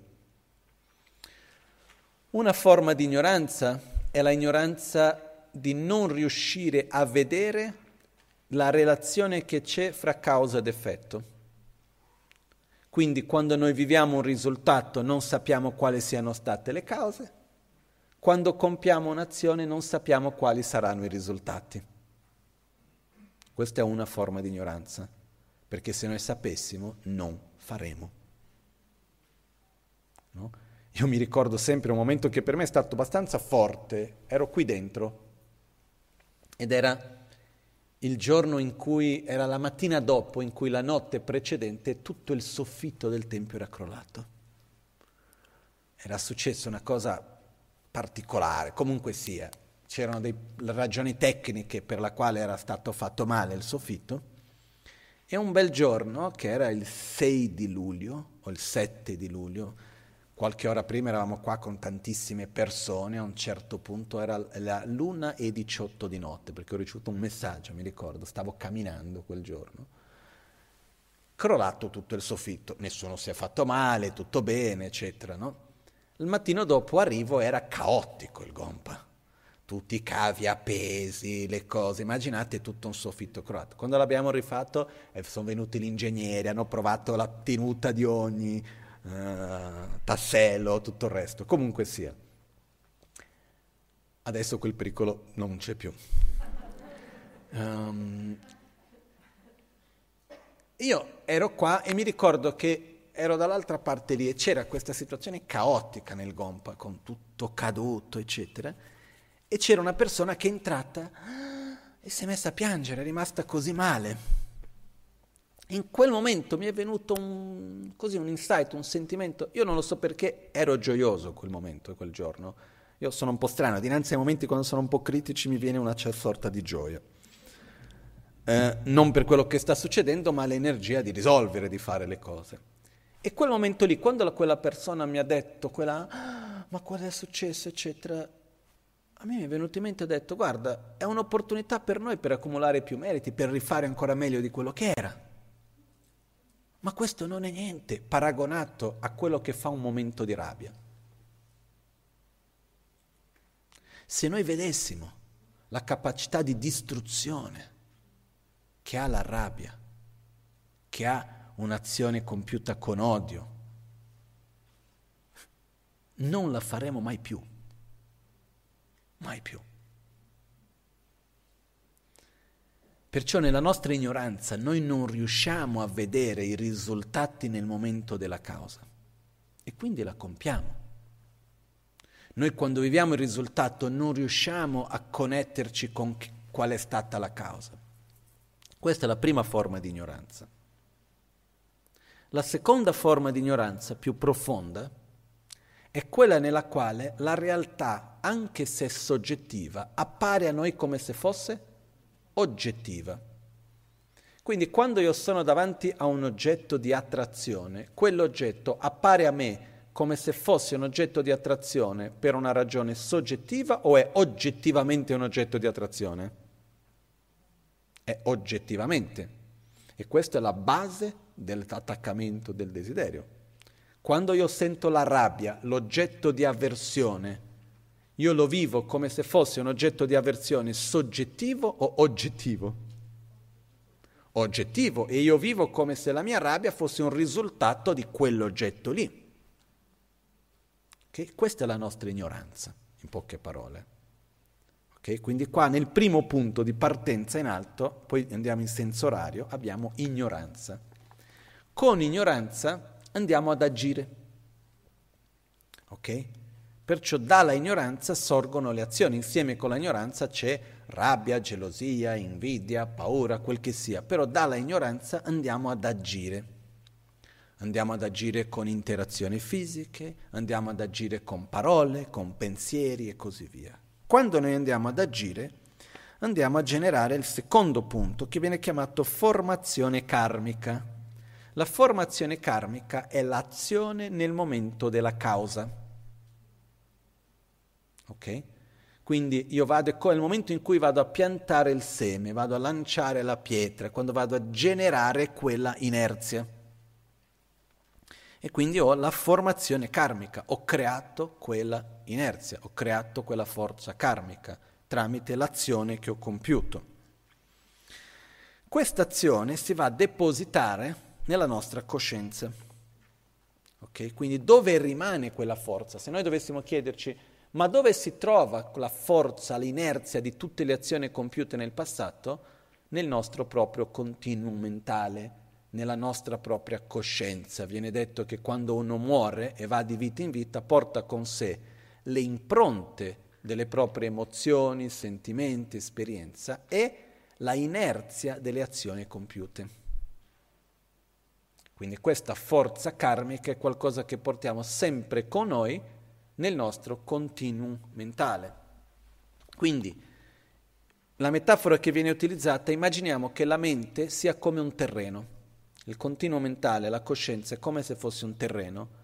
Quando fa- compiamo un'azione piantiamo un seme. Quel terreno nel momento della causa, quando si pianta, viene chiamato la coscienza causale, la coscienza nel momento della causa. Ok? E vediamo che questi tre sono gialli, che rappresentano la parte della creazione, della causa. Ok? I dodici anelli non vanno visti, vanno visti sia seguendo l'ordine, ma che non seguendo l'ordine, perché in realtà il ciclo del samsara non è una cosa lineare, ma sono diversi cicli sovrapposti. Ok? Perciò per capirlo un attimino meglio, facciamo un salto ok? E andiamo dal giallo all'azzurro chiaro. E succede che io con ignoranza compio un'azione e pianto un seme nella coscienza della mente. Mentre sto ag- facendo quell'azione, formazione karmica, o meglio, mentre io ho con la ignoranza sto creando un'azione, nello stesso momento io sto anche creando una condizione per far maturare qualcosa che ho creato nel passato. Ok? Nel momento nel quale io sto agendo per creare la causa, ignoranza, io sto anche agendo con brama e attaccamento, che fra un po' capiremo meglio che cos'è. E dal momento nel quale io vado a generare questi altri veleni mentali, io vado a, è come se vado a creare le condizioni per far maturare una causa creata nel passato, quindi vado a mettere l'acqua in quel terreno lì nella mia coscienza. E con questo avviene quello che viene chiamato di divenire. Il divenire è il momento nel quale quell'inerzia, boom, entra in contatto con qualcosa e quindi dà il suo risultato. Quando c'è il divenire, il divenire è contemporaneo con la coscienza del risultato. Quindi ritorniamo a coscienza. Nella coscienza abbiamo due, due, momenti della coscienza, la coscienza nel momento della causa e la coscienza nel momento del risultato. Noi creiamo la causa nella nostra mente e sperimentiamo il risultato nella nostra mente. È lo stesso terreno dove si pianta il seme e dove si coglie il frutto. Ok? Però sono due momenti diversi. Quando si manifesta il risultato di un'azione, questo si manifesta in una realtà psicofisica, che viene chiamato qui nome e forma. Ok? Questa, quindi quando noi viviamo il risultato di un'azione, questo risultato della nostra azione si manifesta in una realtà psicofisica. Perciò nome fa riferimento alla mente, forma fa riferimento al corpo, con tutti i suoi aspetti. Quindi vivo una situazione, quella situazione ha un componente mentale e un componente fisico. Perciò può essere una malattia, può essere una nuova amicizia, può essere una situazione di qualunque genere che vado a vivere. Quindi comincia una nuova esperienza. Quando comincia questa nuova esperienza, è che io sto vivendo il risultato di quel, fru- di quel seme piantato e viene chiamato nome forma. Inevitabilmente, quando c'è una realtà psicofisica, questa realtà psicofisica ha i suoi sensi. I sei sensi, quindi quello che vado a vedere, quello che vado a sentire, quello che vado a... gli odori, il gusto, il tatto, i pensieri. Ogni realtà psicofisica porta a avere i suoi sensi. Quindi tramite questi sensi abbiamo inevitabilmente contatto. Il contatto che cos'è? È l'unione di tre cose. Abbiamo l'oggetto sensoriale, quindi il mondo che mi circonda, più i miei propri pensieri, le immagini mentali. Quindi ho forma, suono, gusto, tatto, odore e immagini mentali, ricordi, proiezioni, eccetera. Gli oggetti sensoriali entrano in contatto con il potere sensoriale, quindi ho la vista, l'udito, l'olfatto, il gusto, la lingua, la pelle e la parte cognitiva della nostra mente. Perciò esiste il potere sensoriale qualcosa di fisico, e poi il terzo punto è la coscienza sensoriale. Esiste la coscienza visiva, la coscienza uditiva e così via. È la parte della nostra mente che mette insieme il segnale che arriva della vibrazione nell'aria, detto suono, che viene percepito dal potere sensoriale dell'udito, e c'è una parte della nostra mente che mette queste due cose insieme e lo percepisce. Quando ci sono queste tre parti, quindi oggetto sensoriale, potere sensoriale e coscienza sensoriale, avviene quello che viene chiamato il contatto. Noi percepiamo quella realtà, quel fenomeno. Perciò il risultato si manifesta in una realtà psicofisica, questa realtà psicofisica ha i suoi sensi, per dire una, se io ho una certa malattia i miei sensi sono in un certo modo, se ho un altro stato fisico i miei sensi sono in un altro, se sono un essere umano i miei sensi sono in un modo, se sono un cane, un gatto, una tartaruga o qualunque altro essere i miei sensi sono diversi. Ok? Quindi io percepisco la realtà tramite i miei propri sensi. Dai sensi ho il contatto. Dal contatto inevitabilmente cosa viene fuori? Sensazione. Dal momento in cui noi percepiamo qualunque oggetto dei sei sensi, inevitabilmente abbiamo o la sensazione piacevole, o la sensazione spiacevole, o una sensazione neutra. Questo è inevitabile. Non possiamo fare a meno. Questi punti qua che abbiamo visto, una volta che è partito la ignoranza con l'azione, tutto il resto è inevitabile, nel senso che una volta che si è manifestato il risultato ci sarà la realtà psicofisica del nome e forma, quello inevitabilmente porta alla creazione di una realtà dei sensi, che porta inevitabilmente al contatto, che porta inevitabilmente alla sensazione. Quando c'è sensazione, cosa succede dinanzi alla sensazione? Se io ho una sensazione piacevole, qual è la reazione naturale ed spontanea che volendo o no abbiamo tutti dinanzi a una sensazione piacevole? Attrazione. E quando abbiamo una sensazione spiacevole? Avversione. Questo viene chiamato di Brahma. Brahma è la forza più profonda che c'è dentro di tutti, di ognuno di noi, una sorta di desiderio profondo che non ha un nome, non ha una descrizione, è semplicemente questa voglia di star bene e avversione alla sofferenza. Quindi ogni qualvolta che abbiamo una sensazione piacevole, vogliamo che continui. Quindi generiamo, andiamo a generare attrazione. Ogni qualvolta che abbiamo una sensazione di sofferenza, che cosa generiamo? avversione e quando c'è una sensazione neutra, indifferenza. Questo è quello che non abbiamo scelta.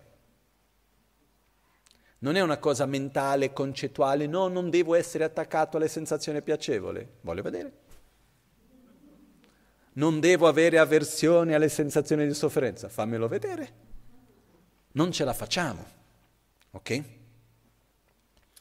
Da Brahma naturalmente viene quello che viene chiamato in questo caso di attaccamento, che non è proprio attaccamento, un po' diverso, però si traduce col termine attaccamento, però quello che vuol dire è io sento attrazione alla sensazione di piacere, però io non mi fermo lì, io a questo punto direziono quell'attrazione a qualcosa. Io vado a direzionarla, devo fare qualcosa per mantenere il piacere. Sento sofferenza o avversione alla sofferenza, Brahma, devo fare qualcosa per eliminare quella sensazione di sofferenza. Quindi quando noi andiamo a dare una direzione a questa brama, questa attrazione o avversione, eccetera, viene chiamato attaccamento. Ed è qua che si manifestano con più forza la gelosia piuttosto che l'invidia, piuttosto che l'aggressività, piuttosto che anche la paura o altre cose che ci sono. Ok? Perciò è nell'attaccamento che noi diamo una direzione all'attrazione o all'avversione. E quando noi andiamo a dare questa direzione, naturalmente cosa facciamo da quello? Andiamo a agire. E quando noi andiamo ad agire, andiamo a creare qualcosa, quindi abbiamo il divenire. Il divenire è simultaneo a formazione karmica. Okay? Ignoranza, brama e attaccamento vanno insieme. Ogni volta che c'è divenire, inevitabilmente c'è formazione karmica. Quindi cosa succede quando c'è il divenire? Quando io vado ad agire tramite questo attaccamento io vado a creare un seme per il futuro e vado a far germogliare un seme del passato. Dove nella coscienza? Ogni qualvolta che c'è nome e forma, simultaneamente avviene nascita. Il primo momento di una realtà psicofisica viene chiamato di nascita. Abbiamo una nuova realtà. Dal secondo istante dopo che la nascita avviene, abbiamo subito invecchiare e conseguentemente morire. Quindi dal momento in cui una nuova realtà comincia, per esempio si manifesta una malattia, dal momento in cui si manifesta la malattia comincia già il suo processo di morire. La stessa cosa purtroppo è anche con un'amicizia e anche con qualunque situazione che noi viviamo. Okay? E questo avviene sia dal punto di vista delle varie situazioni che viviamo e anche della vita intesa come nascita e morte effettiva. Ok? Si parte con l'ignoranza. Quello che c'è, che la causa di tutto è l'ignoranza. Ok? Perciò che cosa succede? Mentre io sto sperimentando, perché prendiamo in considerazione per esempio questa vita, ok? Noi dal momento in cui siamo nati, dal momento del concepimento, si è creata una realtà psicofisica. C'è la nascita, la nascita è intesa dal momento del concepimento. Dal momento del concepimento si è creata una nuova realtà psicofisica che piano piano si è sviluppata, si sono sviluppati i sensi, tramite i sensi che abbiamo in questo corpo, in questa realtà, con questa mente che abbiamo, che ovviamente impermanente si trasforma, però è quella di questa vita, cosa succede? Abbiamo contatto, dal contatto abbiamo continuamente delle sensazioni. Però in questa stessa realtà psicofisica, fino ad arrivare alla nostra morte, quante azioni andiamo a compiere? Innumerevoli. Ok? All'interno di questo ciclo però viviamo tanti altri cicli. Ogni qualvolta che c'è una nuova esperienza di qualcosa che viviamo è un nuovo ciclo che si manifesta. La difficoltà che c'è è che quando si manifesta una realtà psicofisica, che ripeto può essere una, una situazione come quel momento che stiamo vivendo adesso, può essere un momento di piacere che stiamo mangiando qualcosa che ci piace, può essere un'amicizia, così come può essere una malattia, può essere qualunque cosa che avvenga. Quando quella realtà psicofisica comincia, mentre viviamo quella realtà abbiamo contatti, abbiamo sensazioni e dinanzi a quelle andiamo a creare nuove cause, che allo stesso tempo sono delle condizioni per far maturare altri cicli. E quindi noi siamo continuamente in questo processo di creare cause, vivere risultati, ricreare altre cause. E quello che accade è che quando c'è sensazione, inevitabilmente c'è brama, e quando c'è brama, inevitabilmente abbiamo l'attaccamento, e dove c'è l'attaccamento andiamo ad agire, dove andiamo ad agire andiamo a creare cause, andiamo a sperimentare risultati. E come fermiamo tutto questo? Questo è il samsara. Quando noi vediamo da un punto di vista della nascita di una realtà fisica come quella in cui noi siamo oggi, quello che avviene è che nel momento della morte, lo stato mentale in cui noi andiamo a morire è l'attaccamento e conseguentemente il divenire. Ossia l'ultima azione nel momento della morte, che effettivamente è l'ultimo pensiero che noi andiamo a generare, è quello che va a creare le condizioni per il tipo di rinascita che noi andiamo ad avere. Ed è estremamente importante in questo, no? Per quello che, mia, da quello che io credo, da quello che ho imparato, morire bene non è tanto se c'è dolore, non c'è dolore, eccetera, è in quale è lo stato interiore in cui uno si trova. Ma non pensiamo solamente alla morte intesa come la morte di questo corpo, ma anche alla morte di qualunque situazione. Quando finisce un ciclo, lo stato interiore in cui noi permettiamo a quel ciclo di finire e come noi andiamo ad agire è quello che va a creare le condizioni per la prossima rinascita. Finisce un momento, cosa faccio adesso? Come io finisco quel momento in parte condiziona qual è la prossima cosa che viene dopo. Perciò in tutto questo, no, una delle cose che viene spiegato è se c'è ignoranza ci sarà formazione karmica, se c'è formazione karmica c'è coscienza, se c'è coscienza della causa ci sarà ovviamente coscienza del risultato, quindi ci sarà nome e forma, dove c'è nome e forma ci sono i sensi, dove ci sono i sensi c'è contatto, dove c'è contatto c'è sensazione, se, se, c'è, se c'è sensazione ci sarà brama, se c'è brama c'è attaccamento, se c'è attaccamento c'è divenire, se c'è divenire c'è nascita, se c'è nascita c'è invecchiare e morire. Se non c'è perché non ci sia invecchia- invecchiare e morire non ci deve essere nascita, perché non ci sia nascita non ci deve essere il divenire, perché non ci sia il divenire non ci deve essere attaccamento, perché non ci sia attaccamento non ci deve essere brama, perché non ci sia brama non ci deve essere sensazione, perché non ci sia sensazione non ci deve essere contatto, perché non ci sia contatto non ci deve essere i sensi, perché non ci siano i sensi non ci deve essere la realtà psicofisica di nome e forma. Affinché non ci sia la realtà psicofisica di nome e forma non ci deve essere coscienza, ossia la coscienza del risultato. Affinché non ci sia la coscienza del risultato non ci deve essere la coscienza della causa. Affinché non ci sia quella non ci deve essere la formazione karmica.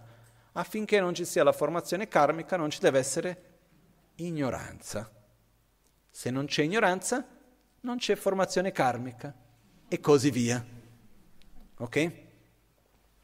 Questo non vuol dire che se non c'è ignoranza non c'è vita. Questo vuol dire se non c'è ignoranza non esiste un ciclo di risultati involontari. Perché quello di cui noi stiamo parlando qua è una realtà dove uno vive continuamente dei cicli involontari, dove non sa neanche da dove sta arrivando, come mai succede questo, e vive continuamente dei risultati e delle esperienze, delle realtà che non sono consapevoli. Quando si riesce a eliminare totalmente la ignoranza e si esce dal cosiddetto samsara, a quel punto uno vive delle realtà psicofisiche, però le vive in un modo totalmente consapevole e volontario e non più in un modo involontario, inconsapevole. Per quello che si dice che un Buddha sceglie dove nascere, come nascere, dove andare, cosa fare, come vivere, non è più in una realtà involontaria dove vive continuamente dei risultati delle situazioni senza aver controllo di se stesso. È chiara la differenza? Ok? Perciò riusciamo ad avere un'idea un pochettino più chiara di che cosa si intende per il samsara? Ok? E dove avviene questo ciclo? All'interno di una vita il samsara avviene, si manifesta, ossia il samsara è il ciclo interno di veleni mentali, azioni e risultati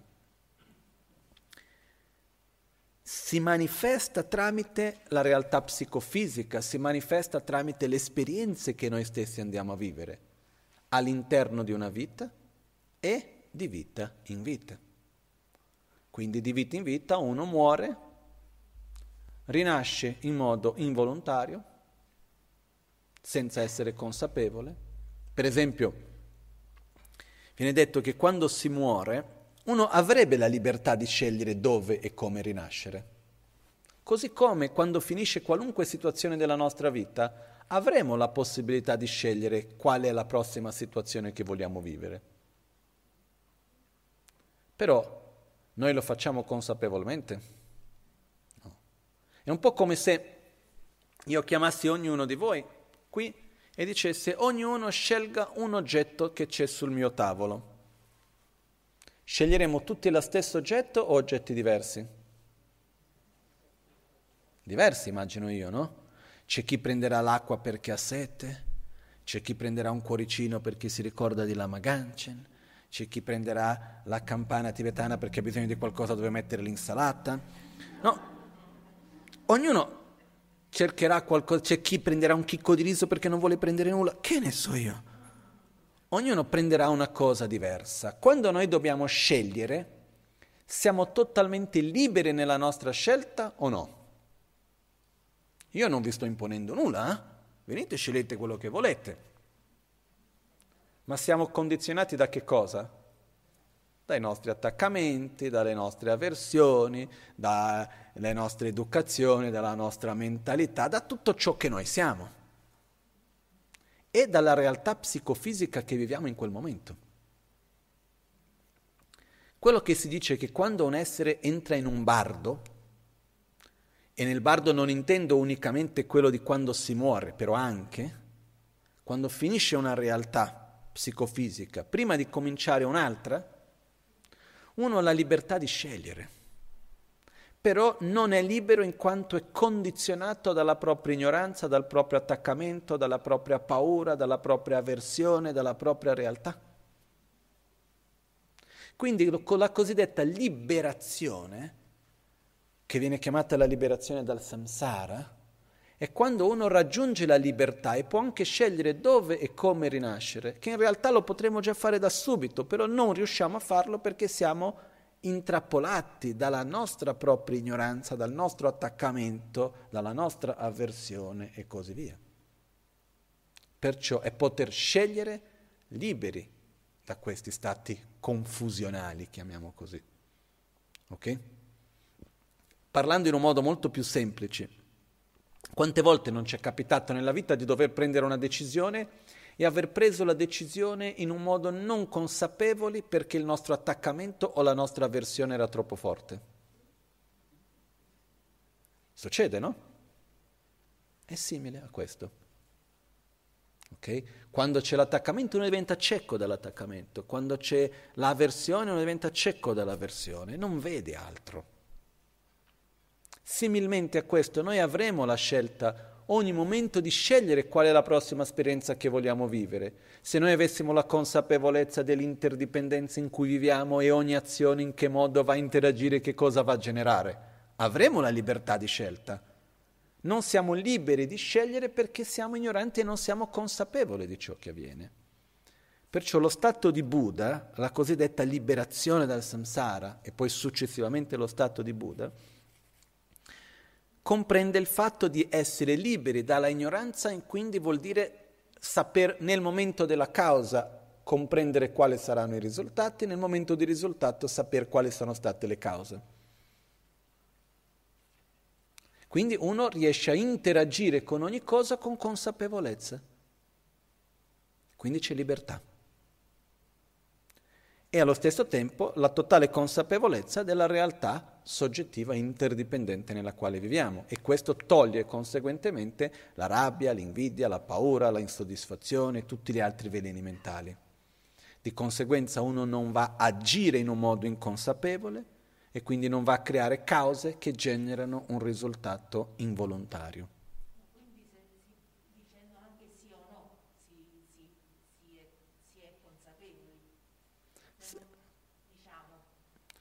Quando noi diciamo sì o no in che senso?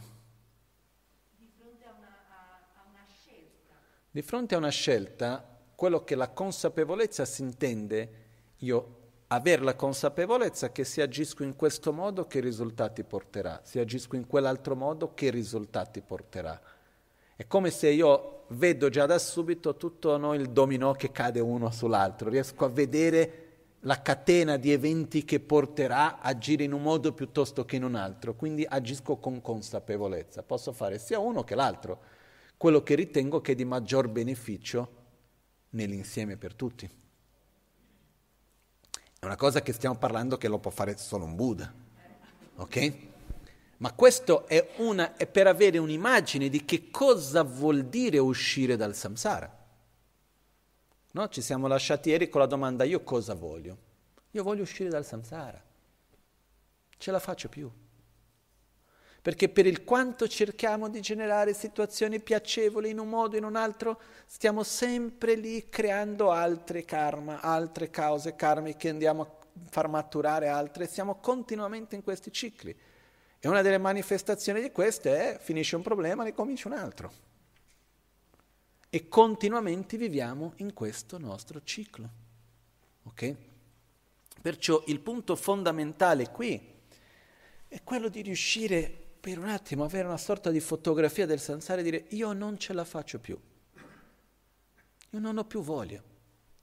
E riuscire da questo a immaginare un po' che cosa sarebbe non essere nel samsara. Cerchiamo di immaginare per un attimo la nostra vita così com'è, ossia con il corpo che abbiamo, con le persone con cui interagiamo, le stesse realtà sociali, la stessa famiglia, lo stesso lavoro, la stessa situazione materiale, la stessa situazione fisica, tutto così com'è, nelle sue varie sfumature, però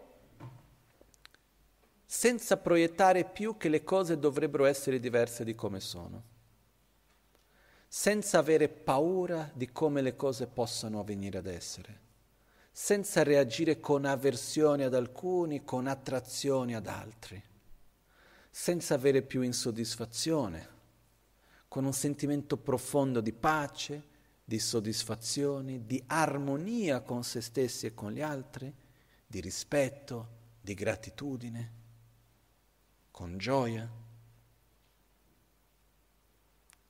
Lo vogliamo o no? Questo è quello che si intende per liberazione dal samsara. E, ed è questo, quando noi parliamo di sviluppare la rinuncia, è questo desiderio, è rinunciare al samsara. Perché quello che accade, noi siamo attaccati al samsara perché noi viviamo questo nostro ciclo di azioni e risultati come se noi fossimo la vittima del mondo. E quindi noi crediamo che, crediamo non concettualmente, ma in qualche modo crediamo che il nostro modo di agire sia quello giusto. E continuiamo una volta dopo l'altra a cercare uno stato di pace, di felicità, di soddisfazione tramite questo stesso ciclo. Okay?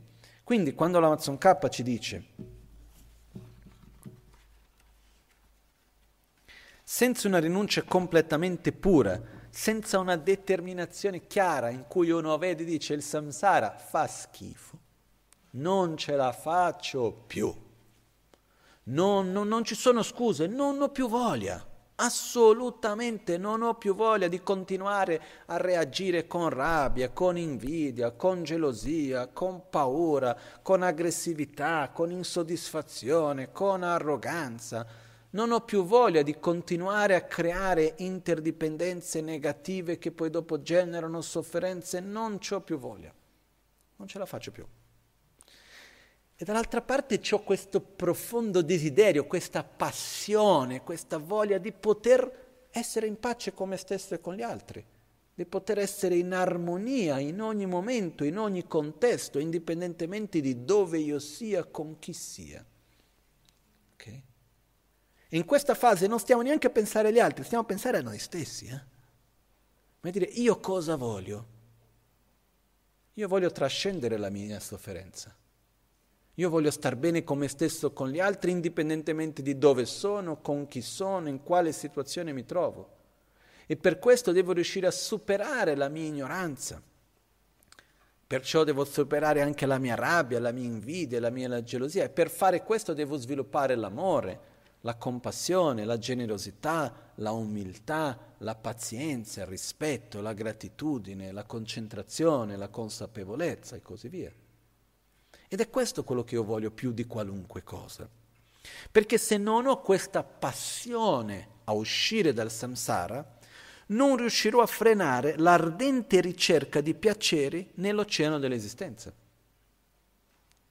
Perché noi, anche se siamo intrappolati in questi dodici aneli, noi in qualche modo all'interno di questo ciclo cerchiamo di star bene e continuamente stiamo lì a proiettare su una cosa piuttosto che un'altra. Abbiamo momenti in cui stiamo un po' bene, poi stiamo male, poi stiamo un po' bene ancora, poi stiamo male, ci sono momenti che durano di più che stiamo bene, poi dopo crolliamo. E l'esempio che viene dato, se uno rinasce nei cosiddetti reami dei dei, è meraviglioso. Immaginate una vita estremamente lunga, dove non esiste la sensazione di sofferenza. Non c'è. Dove i piaceri sono fortissimi. Per esempio, si dice che nei reami dei dei il piacere sessuale non è fisico, basta che i due si guardino e c'è l'attrazione che uno già sperimenta l'orgasmo. Si dice che c'è un livello di piaceri sensoriali, di qualunque cosa, che è una roba che noi non riusciamo neanche a sognarla. Ma cosa succede a un certo punto? Dove c'è nas- nascita, prima o poi c'è morte. E a un certo punto quella realtà psicofisica finisce e uno ha consumato una quantità enorme di energia positiva generata E di solito quello che succede è che uno ha una rinascita con più sofferenza. Quindi anche riuscire a rinascere in uno stato così meraviglioso di piacere dura quello che dura, ma prima o poi cade. Dall'altra parte uno può anche ricadere in situazioni di sofferenza profonda, prima o poi risale. Perciò il samsara è anche rappresentato che si manifesta, questo nostro ciclo interno di veleni mentali, azioni e risultati, si manifesta come una sorta di onda continua, di sale, scende, sale, scende, sale, scende. E quello che vogliamo è uscire da tutto ciò. Quello che vogliamo è essere in armonia con uno stato di soddisfazione, di pace, indipendentemente di dove siamo. Ma se noi non riusciamo a vedere questo ciclo come qualcosa da abbandonare, se noi non riusciamo a riconoscere che la prigione si trova nella prigione dei nostri propri veleni mentali azioni che andiamo a compiere, non è un luogo esterno, noi continueremo a vivere con i nostri veleni mentali azioni come se fosse il modo giusto per cercare di trovare una sorta di equilibrio e, e benessere. Quindi continueremo in questa ardente ricerca di piaceri. Non so se ci riconosciamo in questo. Il punto è per frenare questa ardente ricerca dei piaceri, che è un'illusione, dobbiamo desiderare qualcosa di più. Dobbiamo riuscire a direzionare la nostra energia a qualcosa di diverso, che viene chiamato così nirvana, che è uscire dal ciclo di sofferenza. E quando quello diventa il nostro obiettivo principale abbiamo sviluppato la cosiddetta rinuncia. Ma se non c'è rinuncia, non riusciremo a frenare questa ardente ricerca di piacere nell'oceano dell'esistenza e la nostra vita verrà totalmente consumata da ciò. Inoltre l'attaccamento all'esistenza ciclica imprigiona completamente gli esseri incarnati. Noi ci identifichiamo in queste nostre dinamiche, eccetera. E perciò non riusciamo molto spesso ad andare oltre. E dobbiamo dire io non voglio essere più questo, io devo andare oltre perché in qualche modo siamo attaccati alle nostre proprie dinamiche. Perciò sin dall'inizio bisognerebbe cercare di realizzare la rinuncia. Prima di imparare come faccio a scappare dalla prigione, devo desiderare uscirne. Ed è questo il passo fondamentale qua. È quello di riuscire a riflettere di più su che cosa è il samsara. Questi dodici anelli dell'interdipendenza, io personalmente ci ho voluto un po' di tempo per capirli, all'inizio ho fatto fatica e quando ho creato questo schema, a me mi ha aiutato, perché la nostra tendenza iniziale è di leggerli come se fossero in modo lineare, ma non è lineare, sono sovrapposti. Ok? Cercate di riflettere su questo, di osservarli nella vostra propria vita, in modo da arrivare a un punto nel quale noi sentiamo e dire io non ho più voglia di essere nel samsara e riusciamo a sentire in un modo profondo questa cosa nella quale diciamo non, non, ce la faccio più, veramente non ho più voglia di continuamente vivere in questo ciclo di sofferenza, dove mentre sperimento il risultato di sofferenza continuo a creare nuove cause. Non, non voglio più. Io voglio star bene indipendentemente di dove sono, con chi sono, in quale situazione mi trovo. Okay? Chiaro questo? Quindi sviluppare questo desiderio non è una cosa immediata e non è semplice. Perché? Perché siamo condizionati da vite a vedere le cose diversamente. Perciò il processo di sviluppare questa certezza di poter emergere dal samsara di riuscire a vedere il samsara come qualcosa da abbandonare, di riuscire a riconoscere questo ciclo, è un processo che richiede tempo, non è immediato.